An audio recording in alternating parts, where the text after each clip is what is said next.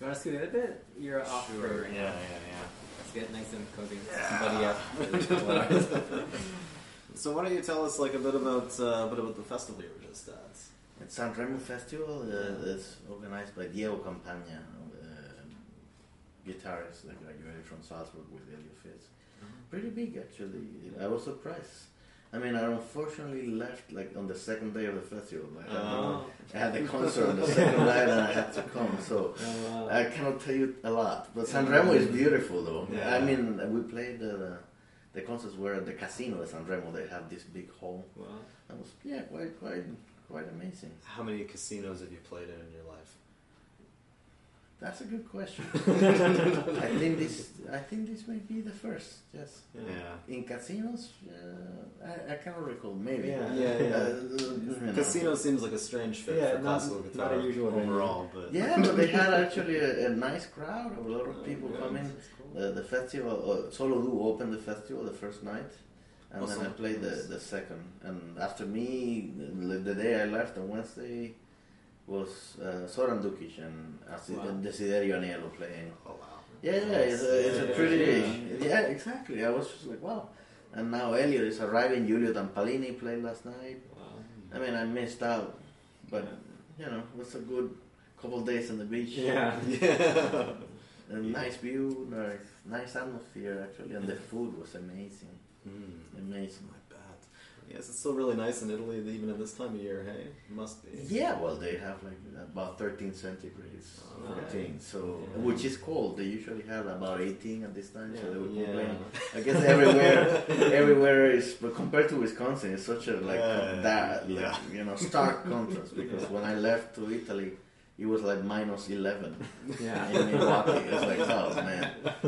Well, it got this really cold vortex that was like for like Oh, a week, one of those. and I got and I got Yeah. that a little bit, and then Italy, and they were all complaining. I was like, oh my god, this was my winter. I don't know. Pass the wine. Yeah, exactly, exactly. So it was it was just fun. It was, it was a lot. I mean, I, I I went with my wife there and to spend like a couple days before the festival started, just to relax and Mm-hmm. played, and now I'm here. All right. Yeah, still escaping the cold for the most That's part. right. That's right. Although I think Milwaukee today was not too bad. It was like about two centigrades, which is Okay. So the snow is still sticking around then, probably. A little bit. You know, we had already a couple big snowstorms. Yeah. So early in the year, everybody was complaining. It's like, no, no, it's too early for traveling. But you know, it happened. Yeah. All right, so why don't we open up our magical box of surprises? So we have a bunch of viewer Questions? questions. Yeah. So these are from our viewers. We have a- Are we live? yeah, we're live. Hello. Hello, Vancouver. Uh, It's actually uh, international. Oh Yeah, yeah, yeah, you, might, you might have you might have one or two of your students on Yeah, here, I so even don't see badmouth there's one person many from. China here too. Maybe I should. Ni hao. Maybe I should just like uh, um, tag in, in, in my Facebook. Yeah, sure, that'd be cool. Let me see where you know. Pass me the information and then we'll go to that immediately. Awesome. Uh, so why don't I? I'll introduce us while we're here. So on our far left we have Joel. He's a local guitarist and teacher from Vancouver. Uh, we were colleagues and friends. We went to university together. He's a master's degree, very fancy. And then next we have Rene Izquierdo. He's an amazing world class guitarist. That face, the face that every amazing guitar player makes when you say that about them. uh, but he's the professor at Wis- uh, Wisconsin State, and he graduated from Yale with a master's scholarship, award winner, competition winner, world tour, just all around amazing teacher. I just managed. I just managed to be lucky enough to be living off the guitar, which Yeah. is a lot that a lot, a lot more Yeah. than a few people can say in this. Yeah, it's amazing. So I'm I'm happy about that. But I mean, I, this uh, well, you guys know guitar is a brutal instrument, Yeah. very difficult. And, and it's a humbling experience. Yeah. Every day, just, just just when you think you have a grip of what things should be Yes, like, then yes. it gives you a, like a reality check. Yeah. It's very reassuring to hear you say Yes. well, yeah, of course. yeah. You know, it's I I'm always very inspired by by people, not only by you know people that try to play the guitar, but also by amateur players that Mhm, are trying to mhm. to stay with it, which Yeah. is like so so difficult. My mother, when I was little, she told me, "My son, don't be a musician. Do something else." But you know, life um, made this round, and here we are. So you know, it's it's it's very it's a very beautiful career Yeah. uh, and very inspiring. Many times very tough, as I don't have to tell you. And and the most difficult thing is like you know it's is we all trying to somehow stand out from the crowd, Right. Yeah. and maybe we should have uh, just a different way of thinking and looking at things. Instead of standing out, is how can we make ourselves more of a community? Mm. You know. Yeah. because it, it feels sometimes like everybody's fencing for their own survival, which is, is truth in every in every Yeah, field yeah, anyhow. But uh, community will be will be better, more support. Mm-hmm. I mean, there should be enough for everyone, Mhm. or at least anyone that tries hard enough. Yeah. Yeah, yeah, yeah. So, if you're listening out there, just practice Yes. and give it your best. That's all we can do. You know, I, I became happier playing guitar when I stopped comparing myself to what others could do. Yes. Mm. Then, you know, start looking inwards rather than, oh, this guy can do this scale faster. They're like, "Dude." anyhow, the only people that worry about that are guitarists. That's true. like the They're a general very public. small percentage of your audience. So if, if you worry about that, stop it. It's like you're only addressing guitarists, which uh, they all have the same issues. Yeah. So, you know, I, I I also try to now. Of course, you need to pr- put your beat when you program pieces Yeah. To address the guitar crowd that loves it. But I also try to maintain some general public in mind, without necessarily giving up my ideas. You know mm-hmm. of, of what good programming is, but try to make things accessible. And then I throw here and there a couple more modern pieces so they can get a taste of it. but you know, in general, general, we should actually be addressing that other ninety nine percent, Right. which is the one that is gonna support us Mhm. at the end. Mhm. Have you You know? found that your playings become like more soulful when you take this approach that you want to like make other people enjoy the experience compared to just like technical? yeah, well, the minute that you, the minute that you start worrying about playing for guitars, Mm-hmm. then you, your your pressure level goes yeah, yeah. way down. You know, in the sense you still want, will deliver and do Yeah. everything, but then you're not so concerned about trying to impress, Right. and rather just delivering. Yeah. So it's not so much uh, anymore. It's always difficult. I still get nervous every time you perform. You you need a little bit of that Mm-hmm. adrenaline to like give a good performance, but um, but it's much more manageable, I think. Mhm. And as you perform more and more, it's easier. Somebody asking something, Uh, it's, it's a bad question. Don't. which is uh, no, No, no, okay, I don't even want to know what it is. okay. I will, I will read it. I cannot see much. I, I need glasses, so I don't know. it's, Yeah, yeah. it's, it's really bad. Come on, man. Don't leave. okay, I saw that. Okay. I don't know who's that, but it's really funny. Do you guys know it? No, no. Okay. Sometimes people just come in and uh, there's some very special questions that happen. Yeah, yeah, yeah. Anyone can access. Yeah, this. yeah, that's all. I see. okay, uh, so now we have some more um, real viewer questions. Yeah, yeah, go ahead. okay, so uh, it's on the topic of practicing. So they're asking, how do you practice? What does your typical session look like? Well, um, nowadays I, I have to teach and travel a lot, so my practice time is very scarce. Yeah. and sparse too. Um, so I actually learned how to properly practice now that I have very little time because Yeah. you know maybe if a day I have half an hour, an hour, that's Oh a lot. God. So I need to make the most out of that Mhm. time. Um, but I did practice a lot before. Yeah. But I think like every student, I, I spend a lot of time just playing and playing and not really thinking Mhm. much, you know, which now I cannot afford.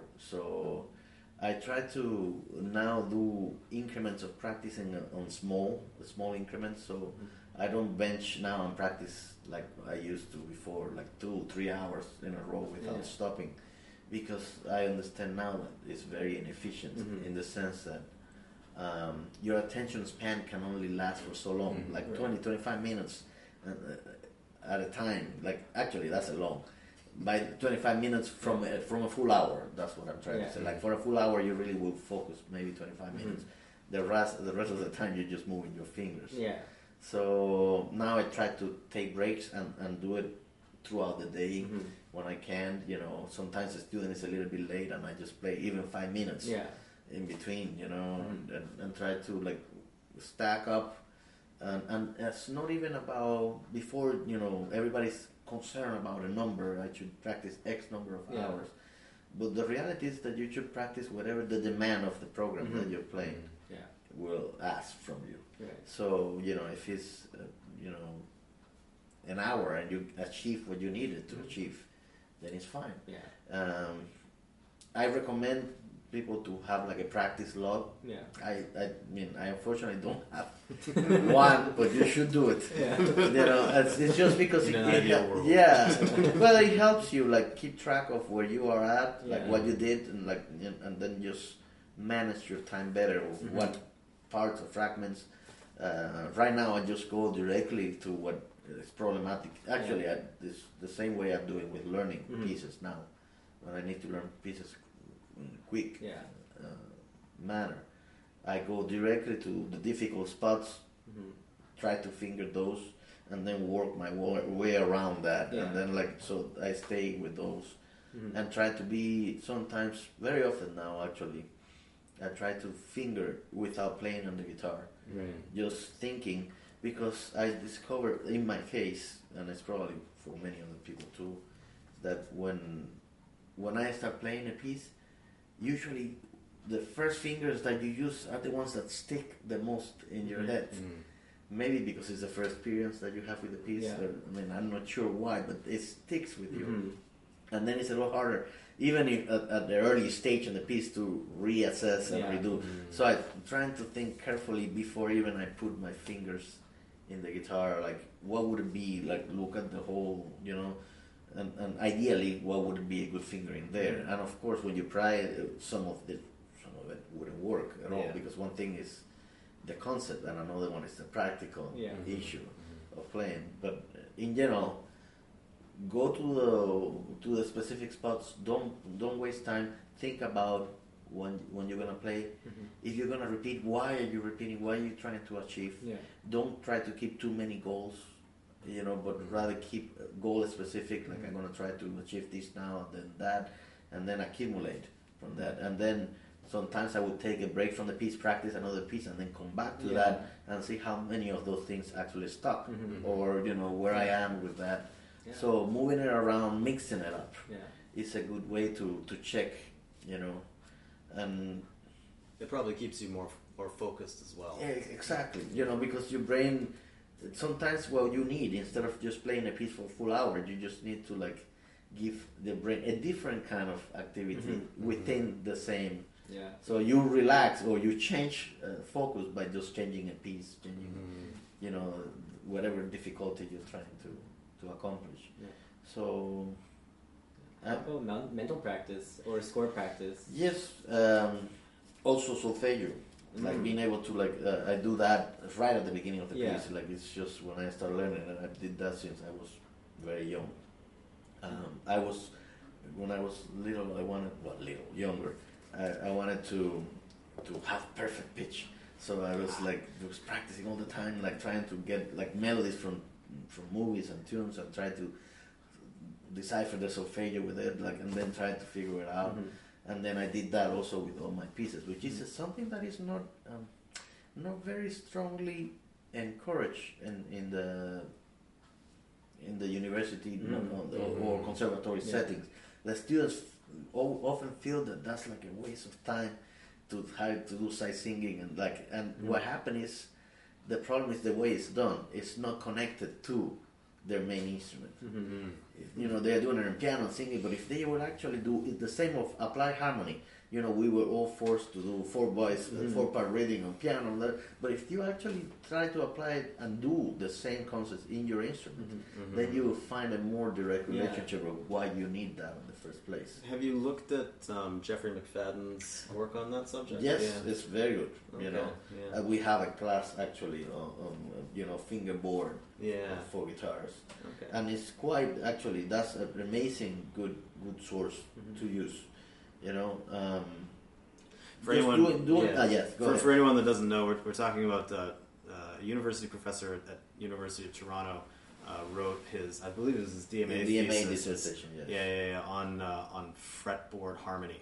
Uh, you Yeah. can look it up online. You can find it on Google just by googling that. It will do a couple things. It will improve your sight reading, and then it will help you also understand harmonically the instrument much better. So, I mean, I can. It's not that when you're performing, you're singing all the notes, and stuff, but but it helps the pitch with no name relationship and placement.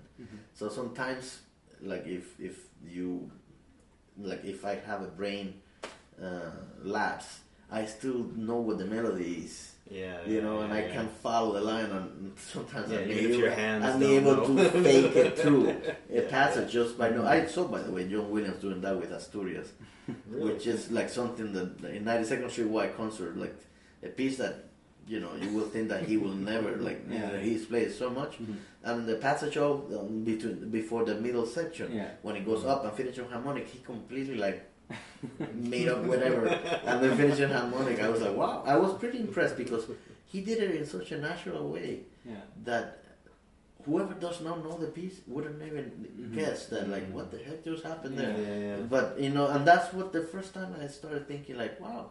You know, it's not about making the mistakes. It's about how you present Yes. even the mistakes, yeah, yeah. so they don't sound like one. Uh-huh, You know, I was very impressed by that. And, and then knowing, going back to the fact of the sight reading versus playing and knowing the notes. And if a situation like that occurs, immediately the your subconscious will already come back and, and use the solfege and all of this to like try to figure Yeah. out your way through that. Mhm. Plus, it helps in memory and, fo- and concentration a lot. Yeah. Okay, we got a couple questions. Uh, so, uh, recently added piano and singing to your days because uh, you sucked at learning ear training on guitar. Any advice on keeping the progress going, or anything you should worry about with learning ear training this way? So, like supplementing piano and singing with the guitar for ear training. Uh, I actually had the same problem in, in, in, with ear training. Like I was not very good at it uh, because I started music late, like when I was fourteen. So it's, it's quite late for for Cuba standards. You know, they have this Russian school method. The the idea is like, and now they even have applications on the phone that helps with like you know pitch relationship. It's not about. Uh, I understand now that it's not so much about trying to acquire perfect pitch, which you know if you don't have it, it's very uh, uh, very difficult to Yeah. acquire. But to ac- actually understand more relative pitch. I think that's much more important. Understand the intervallic relationships and, and just you know do re do ti do re do ti do mi do la do mi do le do. Yeah. And, you know, and then just working your way through all the instrument intervals so you understand pitch and note and sound. And you know, so I would do it. Just I was on the bus stop and just uh, you know thinking of I don't know, uh, like back then, you know, it was Star Wars, any of the things. Yeah. you can imagine, things that, uh, uh, like you know, that appeal to you, and, and you have no idea what the notes are. Try to figure it out, and then just try to sing, and then uh, you know, like sometimes I will walk around with an A four forty, and then from time to time it's la la la, and then you will just check, and then you start singing around like uh, uh, just intervals from that. So, of course, the piano will help, but I think it's much more useful if you are a guitarist to do it on the guitar, because then the sound and the, the sound that is projected by the instrument and the association of the sound Yeah. position and note name will actually help to be a little bit much more because you're uh, um, aware of that because you're much more exposed to guitar if you're practicing that you are to piano. Yeah. However, piano is a very important instrument in many ways because the way it's laid out is a lot simpler to understand. Yeah. The guitar is, is, is you know much more difficult than, it's uh, to understand. Yeah, exactly. When they throw that third in there on those fourths, Oh, they, yeah. they, they mess everything up. Yeah. You know, like it's not so, by the way, for many of the other instruments, like string instruments, like violins, Mm-hmm. everything is, that is, uh, you know, pitch, uh, tuned by fifth, everything sequentially fits, and Yeah. they, they understand a lot easier the layout. Yeah. You know, I mean, if we only had four strings, then it would all be in fourths for us. I Yeah. know it would be beautiful, but then there will be other issues. Yes. Yeah. And a follow up on that, um, when you're doing the solfege, do you do fixed do or movable do? Good question. Everywhere in the United States, that they, they teach uh, a movable do. Yeah. which for the sake of understanding um, the harmonic structure Yeah. and and the you know the relationships Mhm. is easier Yeah. however it's not functional when it comes to guitar because when you are or, or any other instrument Mhm. if you're trying to apply because what happens so to answer your question i do fixed do Mhm.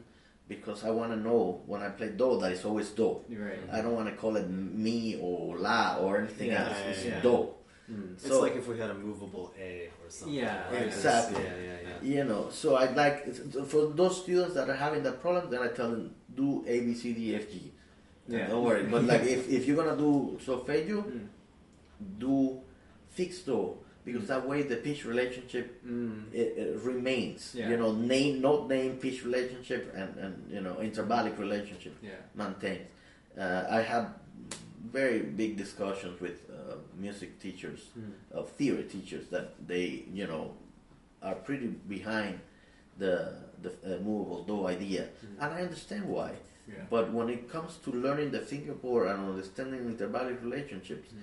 it's just create a mess in your head because if you are in one key and then you modulate then the new key becomes do and then Mhm. you're losing kind of your track meanwhile if you're doing fixed do you kind of because of the notes Mhm. names Mhm. keep changing you kind of maintain your relationship Yeah. but Is it- although you know, although I'm saying that, is it is also true that any given skill, if you do it long enough and you're familiar enough, you will find the use for it. Mhm. You know, if if your thing is, is movable do and you're good at it Yeah. and you can swear by it, then God bless you. That's great. Mhm. Do it, and and it will you know only improve your playing. Yeah. It will enhance your playing. If yours is, is fixed do, then all the better. If yours is ABC, whatever other uh, ways you can use to maintain all the all the things, other tools to learn that is not necessarily muscle memory Yeah. because muscle memory can be very uh, it's very useful, but it's also very um, Finicky. finicky. Yes, very. We call it limited. Yeah, uh, yeah, absolutely. all- You know, yeah. it, it can because if you land slightly different and then you lose all your reference Mm-hmm. from where you coming, where you came from, and where you're going forward, then it's a little bit more difficult. We do we use it constantly, but it should not be your main force Mhm. for relying. Yeah. and then so use whatever you can no names move do fix do it's all good if i have a student starting early i try to immediately have them do fix do Mhm. so they just call the names by the same you know position Do you do modifiers on it? So like, um, is like C, C sharp, and No. C flat? and the way All the they same? the, the way they teach it is all the same you just pitch it Mm. if you have c sharp you call Uh-huh. it do but you pitch the sharp Mhm. Interesting. If you're in, in, in, in, in Re major, you know, you still will pitch the F sharp Mm. and the C sharp, but you don't necessarily have to. For for example, that's one of the things that I found the most confusing about the uh, the whole system that they do when you do do re for uh, do re re me Yeah, mi. yeah, yeah. then it's so many. It's a, a complete difference. I know people like Andrew Zohn, for example, Mm-hmm. the professor at Columbus State. He's amazing at that. Mhm. Like he can solfege everything Yeah. with that system, and of course, it's a logic to it. Like Mhm. when you do it long enough, that then it's, it, Yeah. it being a problem. It's just automatic. Mhm. So it's like a language for him, Yeah. and he can do it amazingly well. For me, I think like um, naming the sharps or flats Mhm. is not as important as like you just name the notes and then you know what key you Mhm. are. You know that that's an F sharp and it's a sharp. Mhm. Uh, you know, and you don't have to worry about changing the name of it. So you're you're talking about using solfege as a sort of supplement then to the Germanic uh, Yes. letters. Okay. Well, of- that's what I used. The, the use in Yeah. the Russian school in Cuba all the time. So that's what I learned. Yeah, for yeah, me, that's as natural as for Americans will be ABC, D, Mhm. F, G. You know, Yeah, yeah. it's like for me, it's harder actually to sing ABC, D, F, G. Yeah, I can understand that. When I was in graduate school at Yale, they do obviously movable do, and I couldn't do it. So at the end, I, the teacher told me, okay, so you don't confuse anyone else by calling real main pitch. Just do la la la la la la. la. and it worked. She knew that I could do it, so she was not concerned about trying to enforce Yeah. a way of me of doing it. Yeah. Um, and, and, and actually, also in, in, in that system, you do not identify major and minor by putting a dot on the one is minor in, in the degrees. Like mm-hmm. first degree is always a Roman numeral one. Yeah. It's not mm-hmm. one with a dot on oh, top Okay. for minor. Yeah. So it just mm-hmm. you know that you're in a minor key.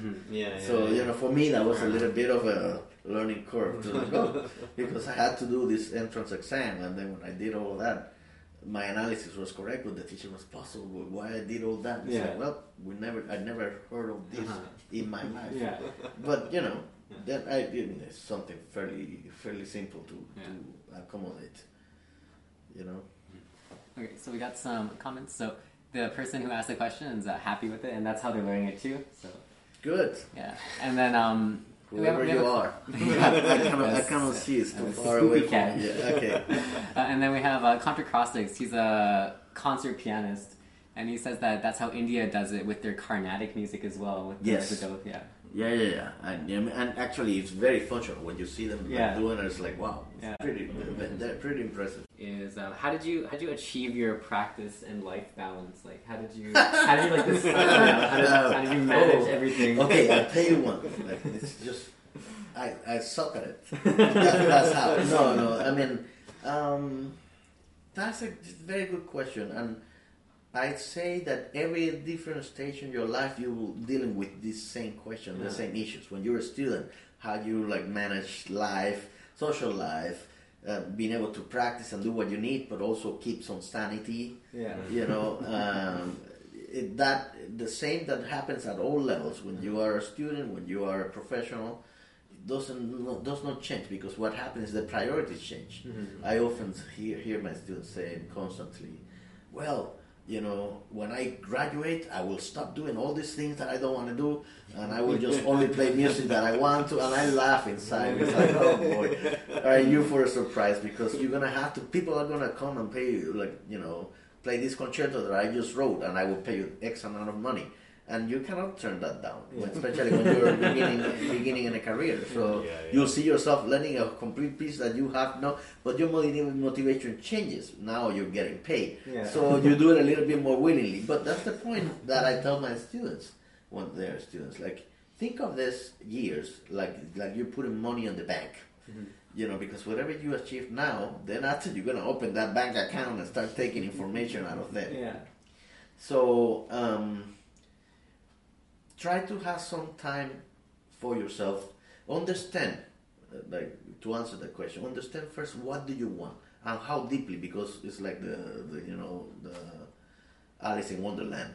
Uh, we all know how deep the rabbit go, uh, hole goes, Yeah. and it goes deeper and deeper the more you you want into it. So, it, depending on what you want to achieve, you want to be the best musician in in your instrument. Then first understanding what is exactly a best musician for you, what exactly they achieve they have that you want to achieve, because that same criteria will change in between every single person. Yeah. you know so it, it's um, understanding how far you want i just had a conversation with one of you know my students about this.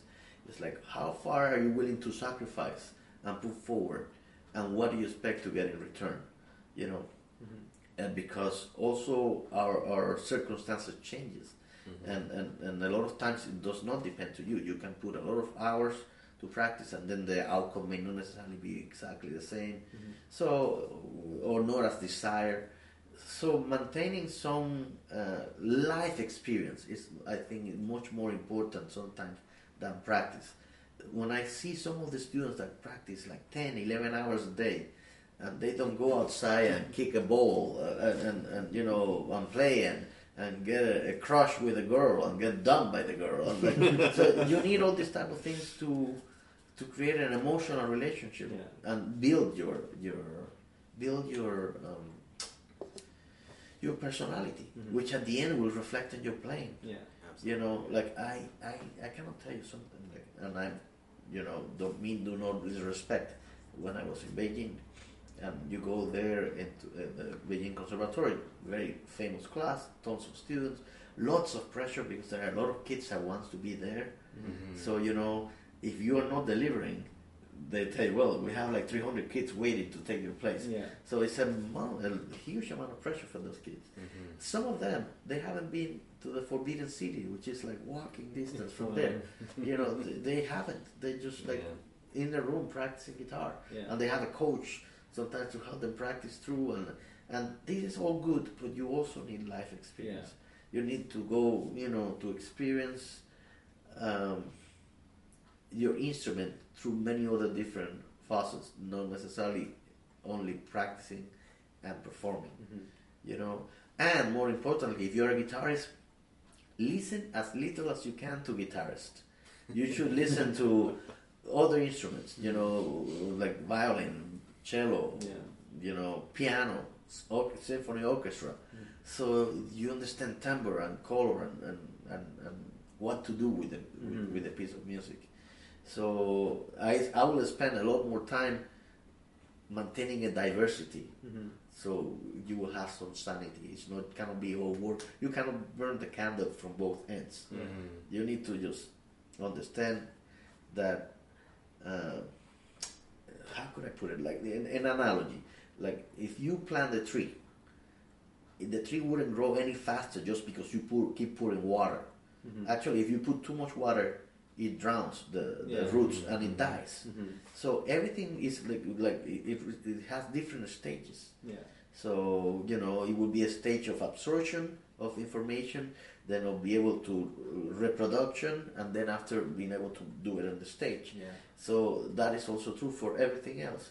You know, in every stage of life needs to be lived. If you're a kid, you need to be a kid, and then also you know Yes. practice and all your things. Like, but you gotta like be able to. Uh, for example, I, I in Cuba I didn't ever have video games.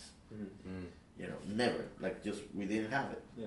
So of course, when I came to the United States, I became a little bit obsessed with like with that just Yeah. playing, and then I understood how dangerous it was in the sense of of uh, spending a lot of time Yeah. into something that is not going to amount for anything else than for that video game. Yeah. And I'm very manic in personality, so I stopped like I think I- I most have- guitarists have to be, don't they? yeah. so I, I stop altogether. Like I don't buy. Sometimes when I pass by a video game store, I slow down a little, Yeah. shake it out. But the truth is, I haven't bought a, a single game. You know, just because I will know that I will become involved with that, and Yeah. I really does not. But if video games is your game, is your thing, by all means, go go go nuts with it. But just try to put some time limit. Yeah. So you don't spend hours, countless hours that can be done in, in something more fruitful. Mhm. So also not only practicing guitar, but you know, as I said before, playing ball, you know, Yeah. swimming, doing all kind of outside activities, which Yeah. is very important. Right now, a lot of people are leaving the uh, the world through the internet, Mhm. and, and they are not experiencing the world to the same level Yeah. you know it, and it's, it's, it's scary a little bit because you you think like you know I have five thousand friends in Facebook what does exactly that mean you know Yeah. How how how, you interact with how many people? how many actually of them you actually know Mhm. Yeah. and, and go out and have coffee with and Yeah. talk and like you know so just it's it's a dangerous it's a dangerous thing however I think process is going in that direction we cannot just fight it I don't want to seem like the old man that say like well in my time Yeah. used to do this." not necessarily but that uh, and I don't want to fight it I just want to make the best out of it so Yeah. what's good oh you can just interact with people that otherwise you couldn't before Mhm. you can know many things the world has it keeps getting smaller through the through the web Yeah. so if we can use that uh, in a positive way Mhm. like you know sometimes i have a question about a finger or a passage or a piece of music and i post it on facebook and i get tons of replies. Mm-hmm. Like I was trying to do, for example, last uh, semester, my guitar pedagogy and class, and I wanted to use different etudes mm-hmm. that just you know I would touch upon the classics, but I wanted to see what else is being done, and I put a post and I got hundreds of, mm, of yeah. replies mm-hmm. telling me, oh, this etude by that, and this piece and that, and this and this. Yeah. So you know, in that way, it's a it's a lot a lot of help. Yeah. So I'm not denying the benefit of it. I'm just saying, like, also be aware of the dangers of spending too much time on it, because uh, before you know it, and you look back, then that time is not being you're not being able to grab it back. You know. So that was a lot, a lot from uh, where from like just living life and like keeping a balance. Yeah. Uh, I don't keep a balance, a healthy one, not yet. I'm working on it as we talk. Uh, right now, enjoying this view behind me. That's that's part of it. Yeah. So I try to schedule even things like vacation time, mm-hmm. in which I'm not gonna block any conscious during that period, Yeah. and just leave it. You know, it, it's it's important that you have some downtime to recharge because you need to be able to recharge, mm-hmm. and you know, have a good meal, have good company, keep good friends around that give you good energy and will actually Yeah. will be the, the same wavelength as, as you are because that actually helps a lot in maintaining sanity in such a world that is so busy and so many things happen. Yeah. Could you give us a little bit of a like a history of Renee? Like, how did you? How did like what, what, what was your what was your path like? You talked about how My like, mother- stages of different. My mother was a, a ballerina in the Cuban ballet for many years, and my father is uh, play a little bit of guitar, but he did microbiology. No, uh, just biology. Sorry, microbiology is my stepmother, and so I I was very much into sports. I did uh, after my mother, after I was born, my mother stopped dancing, and she became a choreographer for the uh, Cuban gymnastic national team Wow. for the floor exercises and things Yeah. And then I became, eventually she became a gymnastic trainer. Uh, so when I was five years old, she wanted me to try gymnastics, four and a half actually. And I hated it. it was not for me. Like it was just, I'm not very flexible. And Yeah. They tried to make me like a squat and then just, it was not for me. So I did, but I did all kind of sports before I even touched music. Uh, I did gymnastics, I did fencing, Wow. I did uh, basketball. I did swimming actually, pff, kayak, baseball, soccer. Wow. So, Everything. uh, so what happened is in Cuba, access to sports. Well, that's one of the things that the the communist system, or socialist, I should say, communist, uh, had a priority of, Mhm. like being able to have access for the people to have access Yeah. to sports and but the downside of that is that you didn't go and do sports only for recreational purposes they were training you to go to the olympics so Uh-huh. when i was doing swimming it was not just fun Yeah. you know we had Yeah, to yeah. swim like how many k's and Uh-huh. then back and forth and laps in the swimming pool. It was not just like oh let's let's teach Yeah, yeah, yeah. Renee how to swim but just like okay you got you, you learn how to swim now let's send you to the olympics. So you know it was that kind of mentality which is in some ways it was not very uh, helpful. When i was in 1985 uh, i my father took me to a concert of in the havana guitar festival. Or is it 84 84 or 85 i can't remember now. Um, a, Costa, a concert by Costas Kotsiolis. He was playing a whole program of, of Brouwer, and I remember I was nine years old, so it's uh, 1984. I was remember being bored to death in the chair when he played a whole bass suite, and like you know, it was just um, one of those moments that you're a kid, you know, it's like one guy only with the guitar there, and you don't know relate to what's happening. But then the most incredible thing happened. He played the Black Decameron by Brouwer, Mm. and it was the first time in my life that I have goosebumps Wow. when listening to music. Mm. It like took all over my body, and I was like, Yeah. and that was it. Huh. You know, I told my father like, you know, I want to play guitar. right after that, and my mother was like, no, no way, so that's not happening. You're gonna be. I was very good in physics actually, and actually, the, the, the, the, I mean, in my career in Cuba, it was not necessarily music; it was philology.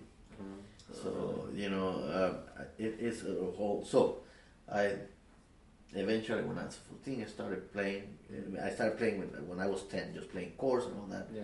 Then I learned, I got curious about reading and started learning a little bit, and then started at 14, I started playing classical Mhm. formally. Then when I was 18 and I enrolled, 17 and a half, enrolled in the university in Havana. But uh, what really decided make me a, a professional musician, if you Yeah. may say that, uh, was when I came to the United States. Mhm. My degree of philology was not. I mean, I would have had to start as a freshman Yeah. my bachelor's degree again. And then what happened is, I when I immigrated in 1995, Mm. I lived in Miami for a couple of years, just working in a warehouse, you know, playing guitar. Didn't have an instrument. My, my uncle in Spain bought an instrument for me, and Oh, nice. he actually sent it. And then I started playing a little bit again. And the whole point is just when I was trying to to think what I'm gonna do because I definitely gonna not gonna work in that warehouse. Yeah. Future Tech International, just Yeah. for the rest of my life. Yeah. And when I used to tell people that work there, all the Cubans, because Miami is full of Cubans Mhm. that were working there, it's like I'm gonna be. I'm a guitarist, and then they were laughing because they were like, "Oh, you're gonna be here stuck forever." Yeah. You know, Yeah. you're gonna be carrying boxes just like the rest of us. Uh, yeah. We were something else in our previous life, but part of being an immigrant is just to adapt. Yeah. And and at some point, I'd say like, well, you know, that's a very sad way of looking at, Mhm. at your life. Yeah. And if I'm not gonna strive, what the heck then I left the, the country for? Yeah, yeah. If I'm not gonna achieve just to be able to eat, you know, there's a famous uh, writer in Cuba, Onelio Jorge Cardoso, that he wrote, El hombre siempre tiene dos hambres. The man always have two hungers, the physical one and the emotional and, Mm. and knowledge ones. So it's like if if it's only the physical, the fact to be able to eat a plate of food at the evening, that's important, but it's not. It shouldn't be the only way Yeah. that, that moves you forward. So, I when I came after working and trying to like go back, I met this uh, composer Carlos Rafael Rivera, good friend. Uh, he actually wrote me uh, "Whirler of the Dance." It's a very good piece for for solo guitar. He was auditioning to Yale University, Juilliard, Har- uh, Hartford School of Music, also UCLA, and he told me, "Come with me, you know, come to to Yale." And then I Mhm. just, you know, took off with him Yeah, yeah. and, and went there and like and met Ben Verdery, told him a little bit of my story that I haven't played, and, and then right on the spot I played for him, and he told me, well, you know, uh, you're you're rough, you haven't played in Mhm. two years, Yeah, yeah. but I see a lot and that, that I can work with. So I ent- started like what they call um, what was it? It's not a, it wasn't an artist diploma. It was a certificate diploma. That at the end, after doing all kind of tests, I could I could make it uh, a master's degree. Mhm. So Okay. I, in my second year, I changed the certificate into the master's. So I finished Mm. with the master's Nice. Yale instead of having to go back again. So if I didn't have put all that time into what's what was a hobby for me, like guitar, and that I enjoyed, Mhm. maybe I would have never had that possibility of, of doing a master's at Yale Yeah. you know, or so it's it's it's a life. It's a works in mysterious ways. Yeah. Yeah, yeah. Sometimes you know, and you never know where it comes. So I tell kids all the time, even when they're starting now, I said you never know in which way this skill of playing guitar is gonna be useful for you in Mhm. the future. Like I didn't know, Mhm. you know. If I would have known that, I would have been like grateful if my father would have been like the father of Paco, de Lucia, would they put into practice. Otherwise, he wouldn't eat. Yeah. And then, like you know, I would have done things, but it would have, you know, I would have been bitter and just uh, all the time. Yeah, but, but after, I would be probably Quite good. Yeah. not even, no, it's not even good. I would Quite be happy. grateful, Yeah, yeah, yeah. grateful that I, because I wasted a lot of time in my childhood. Or let's say I didn't waste time. I just was living life a little bit too happily and, and didn't think about, you know, that I actually also needed to practice and do all this Yeah. stuff. So it's uh, that finished with a degree there. Then Yale sent me to Paris to do an exchange program. Mhm. So I worked in there and, uh, with Alberto Ponce, Olivier Chassain, and Ron Dyens. Mhm. Uh, Roland Dyens in the École Normale. And came back to Yale, finished because it was I, I it was an artist diploma, so I did half a year there and then came back and did the other half at at Yale. Then graduated and start teaching. You know, I, I didn't want to live out of like most musicians gigging Yeah. and some having enough money to make a payment one month and the Yeah. next month just crawling up the wall, figuring out Yeah. what were you gonna do. Mhm. So I started teaching in the public school system.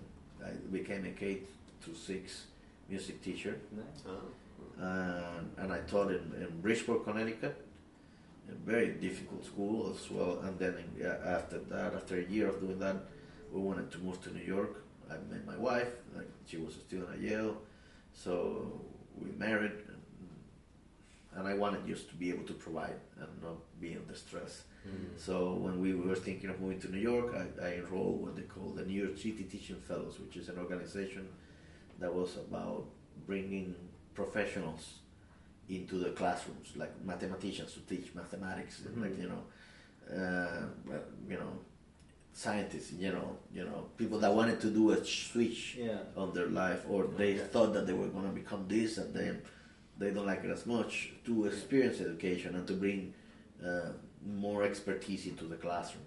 So, because I was teaching in, in K through 6 uh, I applied to this uh, um, uh, New York City Teaching Fellows, and in exchange they would pay for my Masters of Music Education. Mhm. So, meanwhile, I was teaching in, in Harlem, Adam Clayton, a Powell, a Powell Academy of Music and Arts, IS, intermediate school, it was a middle school, 172. uh, I was doing my master's in the evening, so I would go and work Mm. from, I would have to punch in at 7.10. The, sk- the kids were dismissed at 2.30 and then we had like professional teacher development until like 4 o'clock. Mhm. And then I would go to the Bronx where Lehman College was, and then we'll get home like around eight thirty or nine. Yeah. You know, so it was a couple of years of Yeah. Pretty long days. Big of grind. pretty long days, and uh, it was it was that moment that I you know. The, the school was very difficult. That I, that intermediate school was uh, You said it was in Harlem? in Harlem. Oh, New York. yeah. So it was really, really rough. Like uh, you know, the passing for uh, uh, the passing rate for for English, the percentage was three percent and two percent math. Oh, there were wow. kids there that were like 17 years old. A lot of foster kids, Yeah. and I saw all the bad things also that the system produced. Mm. A lot of foster mothers that that wouldn't give. They wouldn't give. For example, if they had the kids in uh, in a special ed class because of you know whatever. I, I think they they are over medicated anyhow. But Mm. you know some of the mothers wouldn't give them uh, the medicine to the kids, so the kids will stay acting up in in in, a, in, in Really? in- Yeah. and because they get more money. Oh. I have it. I, exactly. Yeah. So yeah. it, there was that kind of situation in which it was just horrible, and that that's when Bush came out with the brilliant idea of no child left behind, which in theory was great, but like what happened is like I had 32 kids in a classroom, and then they would bring two groups of special ed six kids each, 12 on top of that, to teach a music, a music class. You know, it was nearly impossible. It's chaos. To exactly, it was Yeah. just like not. So,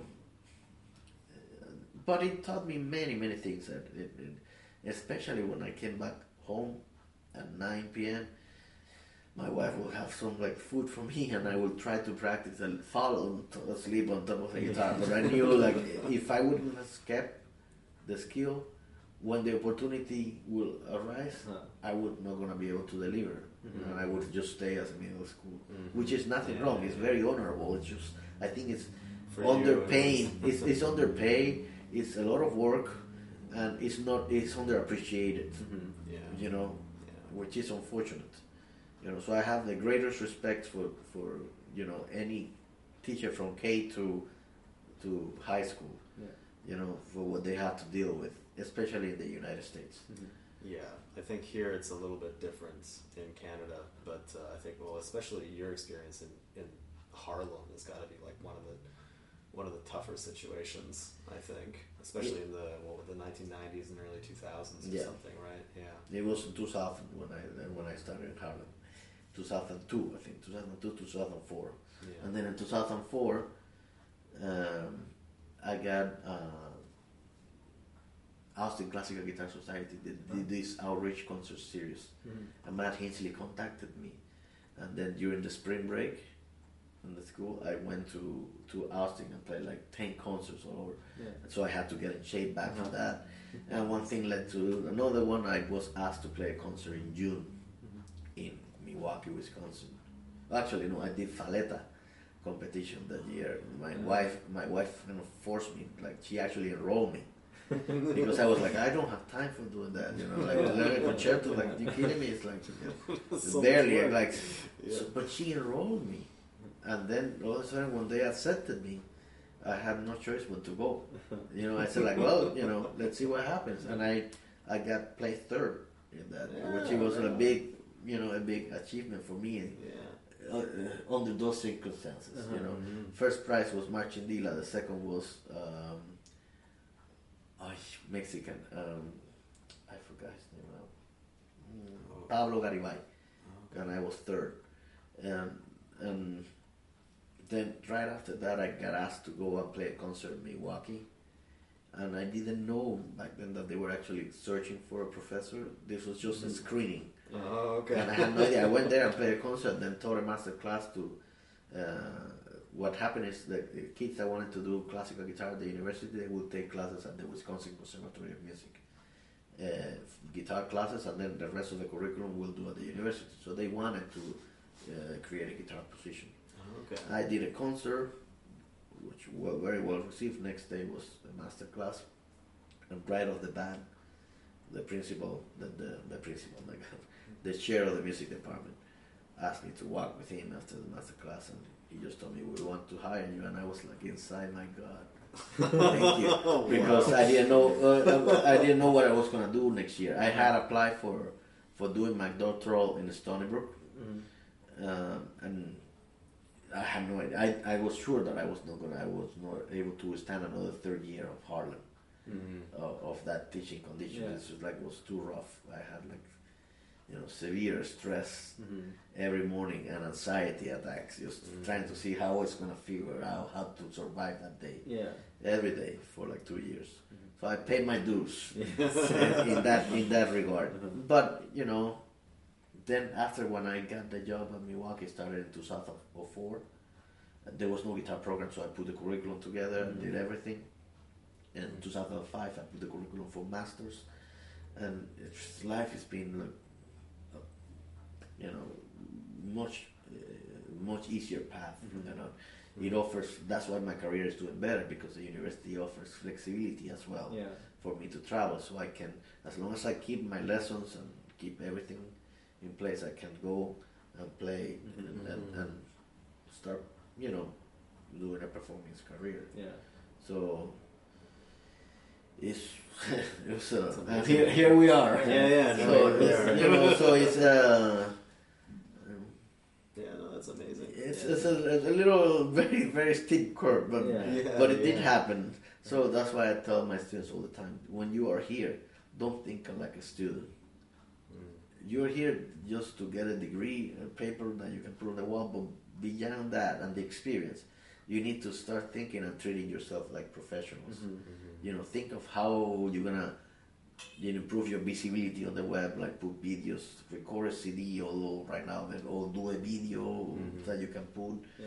but when you already have enough, don't wait until like things are perfect Uh-huh. to just start coming out and, and trying to work Yeah. in, into the into you know the professional life Mhm. because uh, one thing the schools don't teach you is how to like uh, manage yourself like and how to like you know that's the whole complete different set of skills that you have to learn.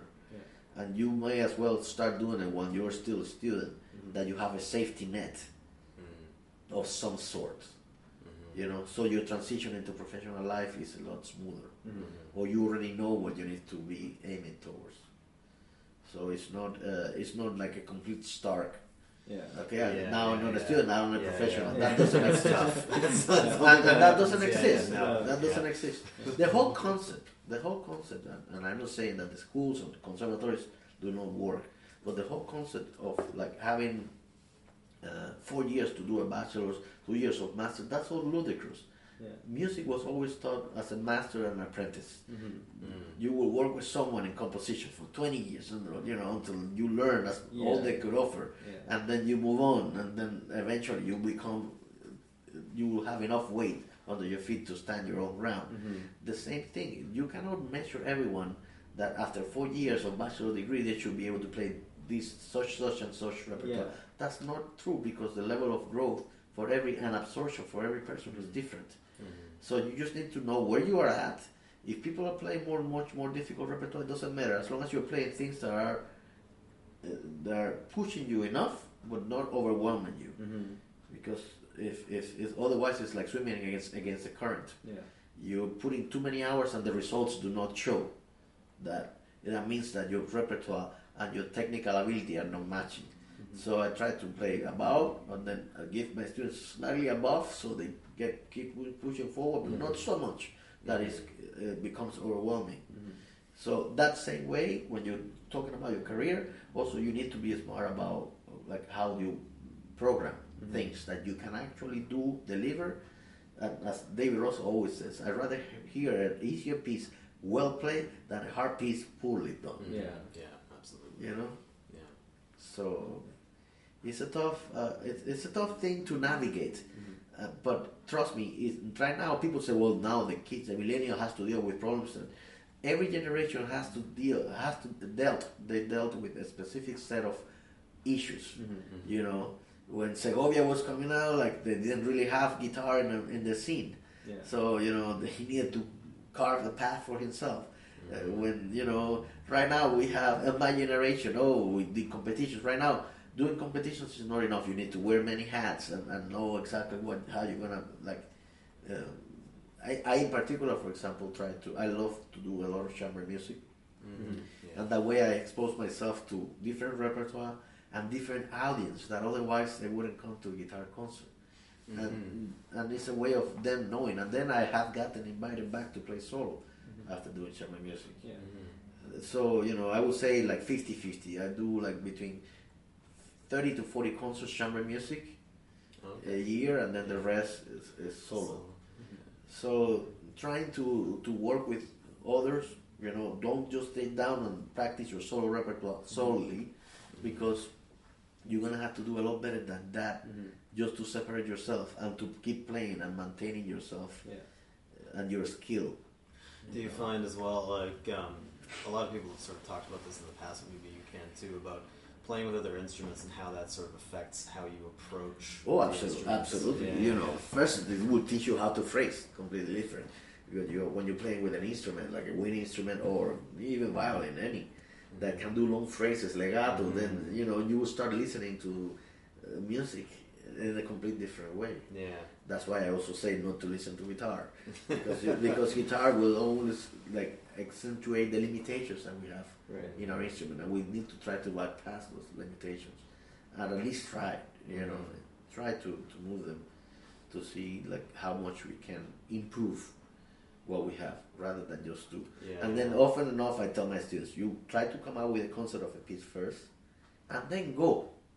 Just when you have something already kind of formed, mm-hmm. then go and see what other people have done. Mhm. That way, it will reinforce your idea, or it will show you that actually what you're doing you like better than mm-hmm. what is happening, yeah. and it will question like what is being done before, Yeah. or if you want to do that way or that route or go this route. Mm-hmm. Mm-hmm. In other words, form your own opinion before you start being influenced by others. Yeah. Of course, that works already at a certain point. When you are in the learning curve at the beginning in your career, you need to learn by imitation. You need to imitate, Yeah. imitate, and then eventually all these skills will become yours. And the way of performing, you know, uh, you need to know. Oh, Pepe Romero plays this sound, and uh, try to obtain that sound. How does Russell does the sound? Oh, and now you have videos that you can watch how they do so many things. Yeah. So this, this information is there.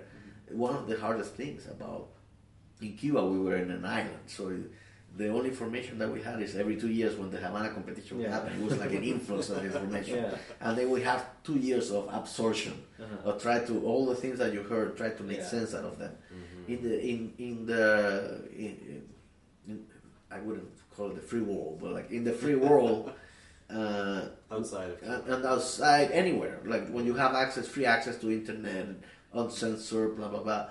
Uh, the problem is different. The problem is that you need to sift through all that information to what is actually uh, useful for you and, and and actually also that have like good information.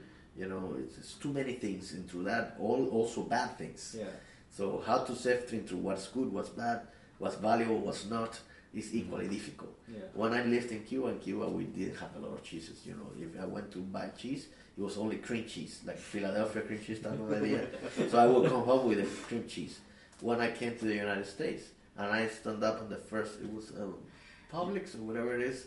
It was a, a tray like it was about like five times the size of this window Yeah. like full of- long, probably. full of cheeses Yeah. that I had no idea with. Yeah. And I didn't even know where to start. Guess what I came home with? Cream, Cream cheese. cheese, of because it's what I know. Yeah. So if it's if it's bad to have too little, it's also dangerous to have too much Yeah. because it's very hard to shift Mhm. Yeah. through that.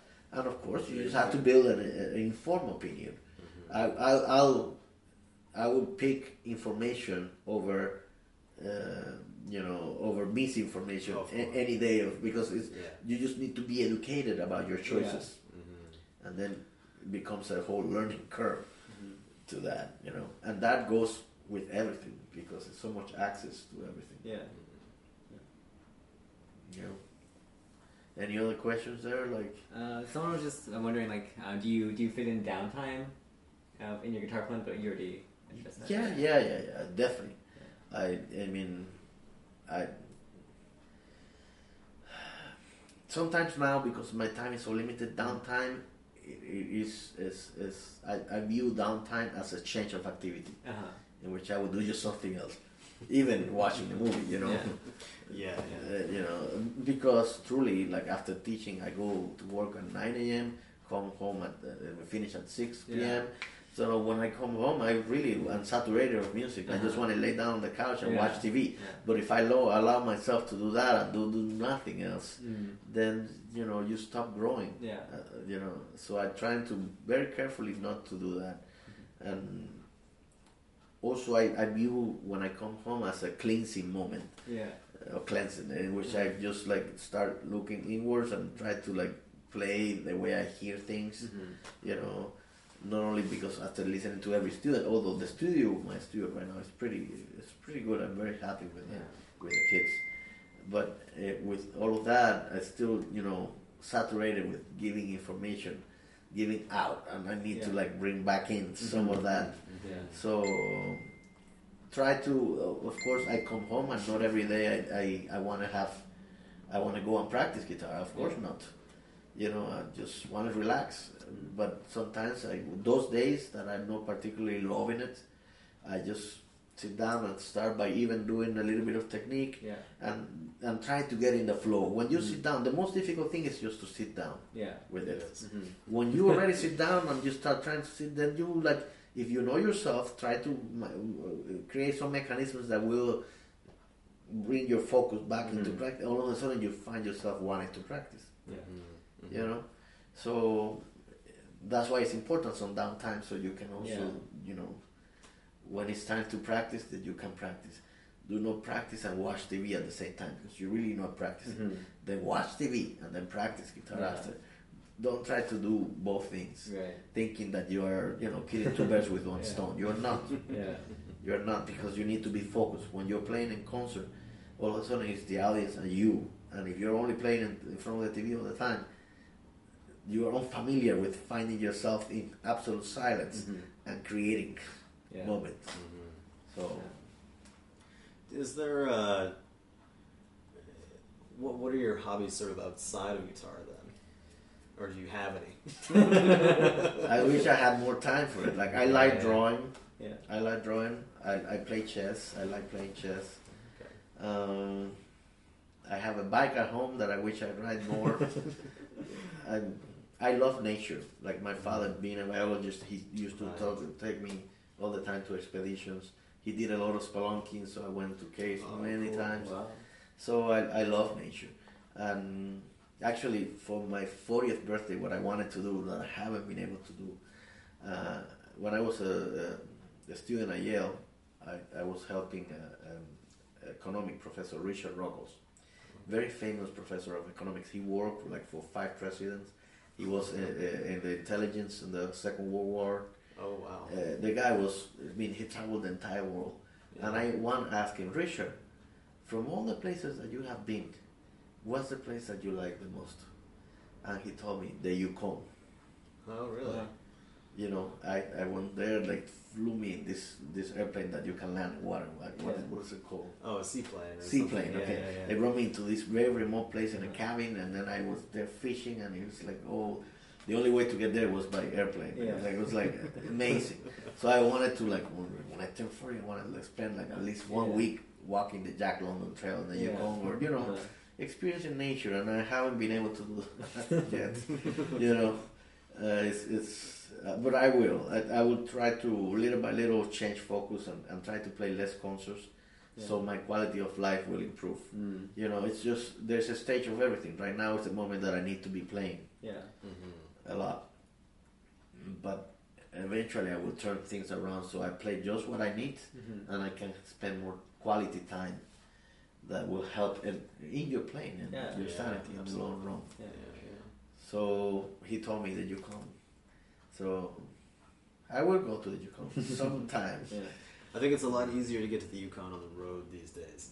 But Yes. there are still there are still several. A friend of mine, his his mom lives out in Nunavut. I don't know if you know where that is. It's sort of That sounds like in the middle of nowhere. Yeah. it is it is. absolutely in the middle of nowhere. Yeah, this this is the place now that you can only get by plane, and it's like you know, yeah, we have the, the Yukon here, right, and then Northwest Territories. Yeah. So several years ago, they broke up the Northwest Territories to be the Northwest Territories, and then uh, Nunavut as well is sort of like most of Okay. the islands, Ah, sort of see. way off. And I think it's just, as far as I understand, it's just ice for the most part. Well, there, there are some towns. it's that- different. Yeah, yeah. You know, one of the perks of actually of playing guitar is traveling a lot. Mm-hmm. So I get to experience a lot of the world, and I'm very thankful for that. The fact that I can do. Uh, granted, then there's no lot of vacation involved. It's because I go in there and it's just work, work, work, work. Yeah, yeah, But, yeah. you can uh, just see it from out But you can, but you can, yes, but you can experience life. You can experience different people. You meet a lot of great people. Humans are incredible. You know, they are actually quite impressive. You know, they're able to do the most wonderful thing and the Yeah. most horrible ones too. so you know, it's like, but I, I, I, I never cease to be amazed at the world Yeah. and how much like uh, how much i mean i'm gonna sound a little bit like uh, political now but how much the upper crust that kind of you know the powers that may Mhm. that like you know in Yeah. some way guide the world how much they want to create that divisions they, they want to make those divisions that are already there Mm-hmm. even deeper Yeah. so we feel more territorial more, much more boundary Yeah. like Okay, you know yeah. it's, I mean, the world is, is very small, and we are all the same. yeah. We're truly all the same. Yeah. You know, different skin color, eyes a little bit there, a little bit there. It doesn't matter. We're all humans. Yes. And when you travel, you experience that. So I wish, for example, like a lot more Americans would travel, Mm. so they can actually see that American is not the world. There's a lot more out there, and and you will be uh, traveling brings information, brings knowledge, Yeah. Mhm. and brings affinity, and brings the humanity in you Yeah. you know so being able to experience that is a wonderful thing you know and because there is truly not we are all just humans in a Mhm. big island Yeah, yeah. you know In a called black planet sea. yeah, Yeah. called planet earth in a black sea of the universe Yeah. you know so you know i wish we can just get along and like Yeah. just work and you know i understand people getting pride about you know where they were born or this or that that's Yeah. fine but you know we still have to look wider than that Mhm. you know Yeah. what else do we have there Um, someone's asking, what do you recommend the first thing to do on the guitar for someone that's a beginner or someone who wants to learn for the first time? That's that's a good question. Okay, um, first of all, start listening to a lot of the repertoire and the music. You know, if you want to play guitar, listen to guitar. You know, so you get acquainted with what is out there, different styles, different everything, so you can narrow it. I would suggest starting with classical guitar. actually it's called classical guitar. By the way, the whole classical guitar term was coined by Segovia on the on the beginning of the 20th century, on the 1920s, because when he got signed by Decca, also Sabicas was there on the roster. And he wanted to find a way to separate himself. It's not classical guitar; it's just guitar. you know, it is just guitar. We play guitar, so I will I will suggest that in this case I'm going to be specific uh, to be classically trained because it will show you techniques that you can apply for many of others of any other facets that you want to either jazz, either finger style, either electric guitar. All that can be useful Yeah. which it doesn't relate the other way around necessarily, you know, because of the nature of the instruments. For example, electric guitar is very easy to play, you know, and then all of a sudden, if you have to play in an instrument that the spacing is different, is wider, everything is different, then the effort, the level of effort is uh, greater. So it's easier to go from a classical guitar to playing electric than vice versa. Um, so finding out a good teacher. And there's a good book of I think Aaron Shearer wrote, uh, learning classical guitar, in which he talks a, a whole chapter about how to pick a teacher and like how to look. Oh. Mainly thing is to get informed. How many teachers are in your area? See what they have done. Ask questions. Like the same. If you're looking for a dentist, you won't just pick up the dentist and say, okay, this one, Yeah. and go there and, and, and hope that they don't destroy your teeth. Yeah.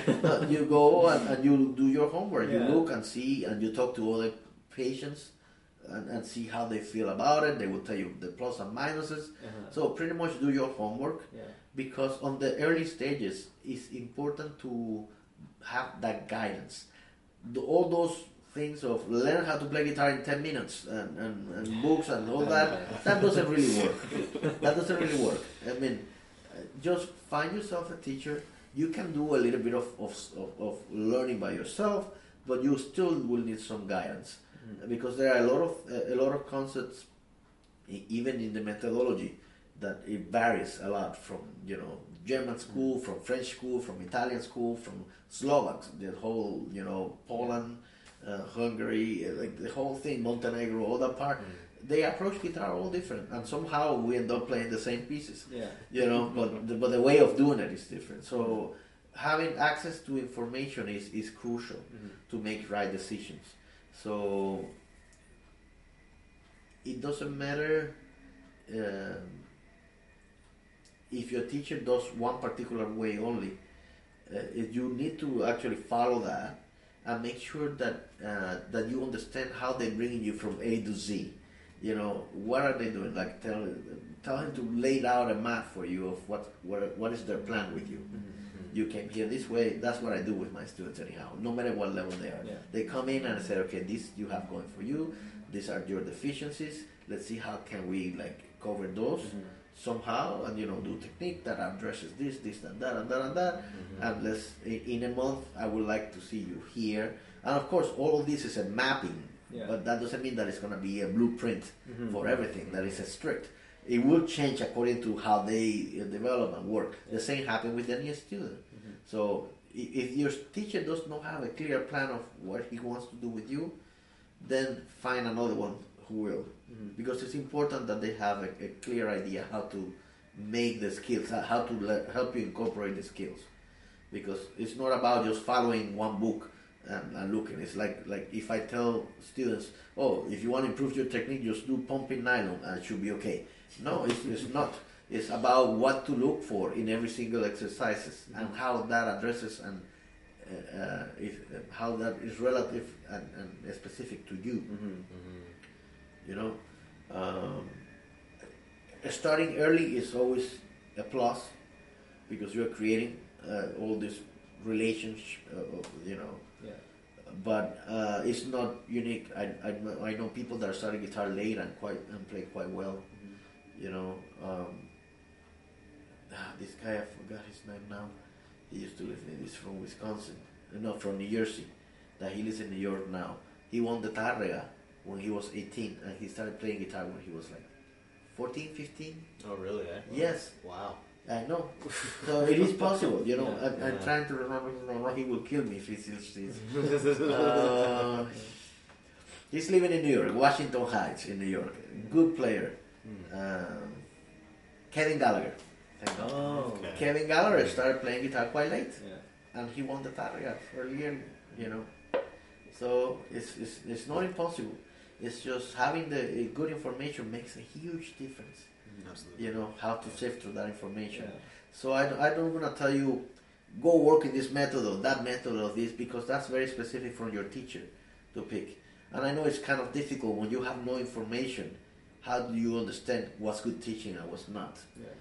But that's why asking and, and, and actually experiencing.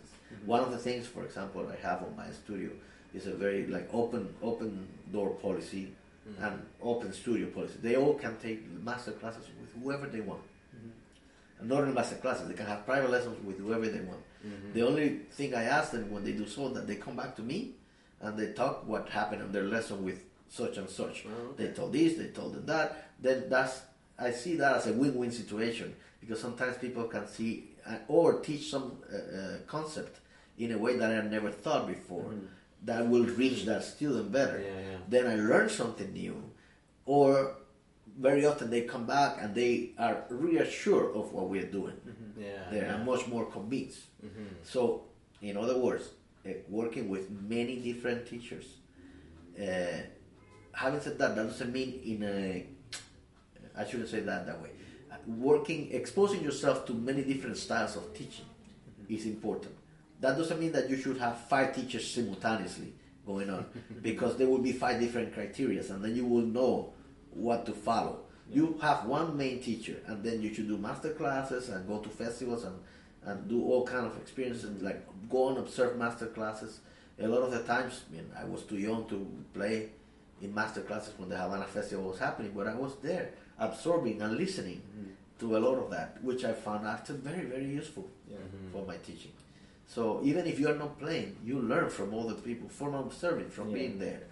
So eh, have your main teacher, talk to him, find yourself ways ways to get yourself exposed to all these different scenarios, and if you can play master classes, you know, one hour with someone else may give you shed some light, because in a master class usually um, it, it differs greatly from the lesson one uh, one to one from your regular teacher because your regular teacher has to have a again a plan from A to Z. When you go to a master class, the point of the master class is to get one or two skills that you are lacking of and give you some tricks that will improve things. It's mm. just a different way of seeing Yeah. things or exposing you to some ideas that will almost immediately create a result.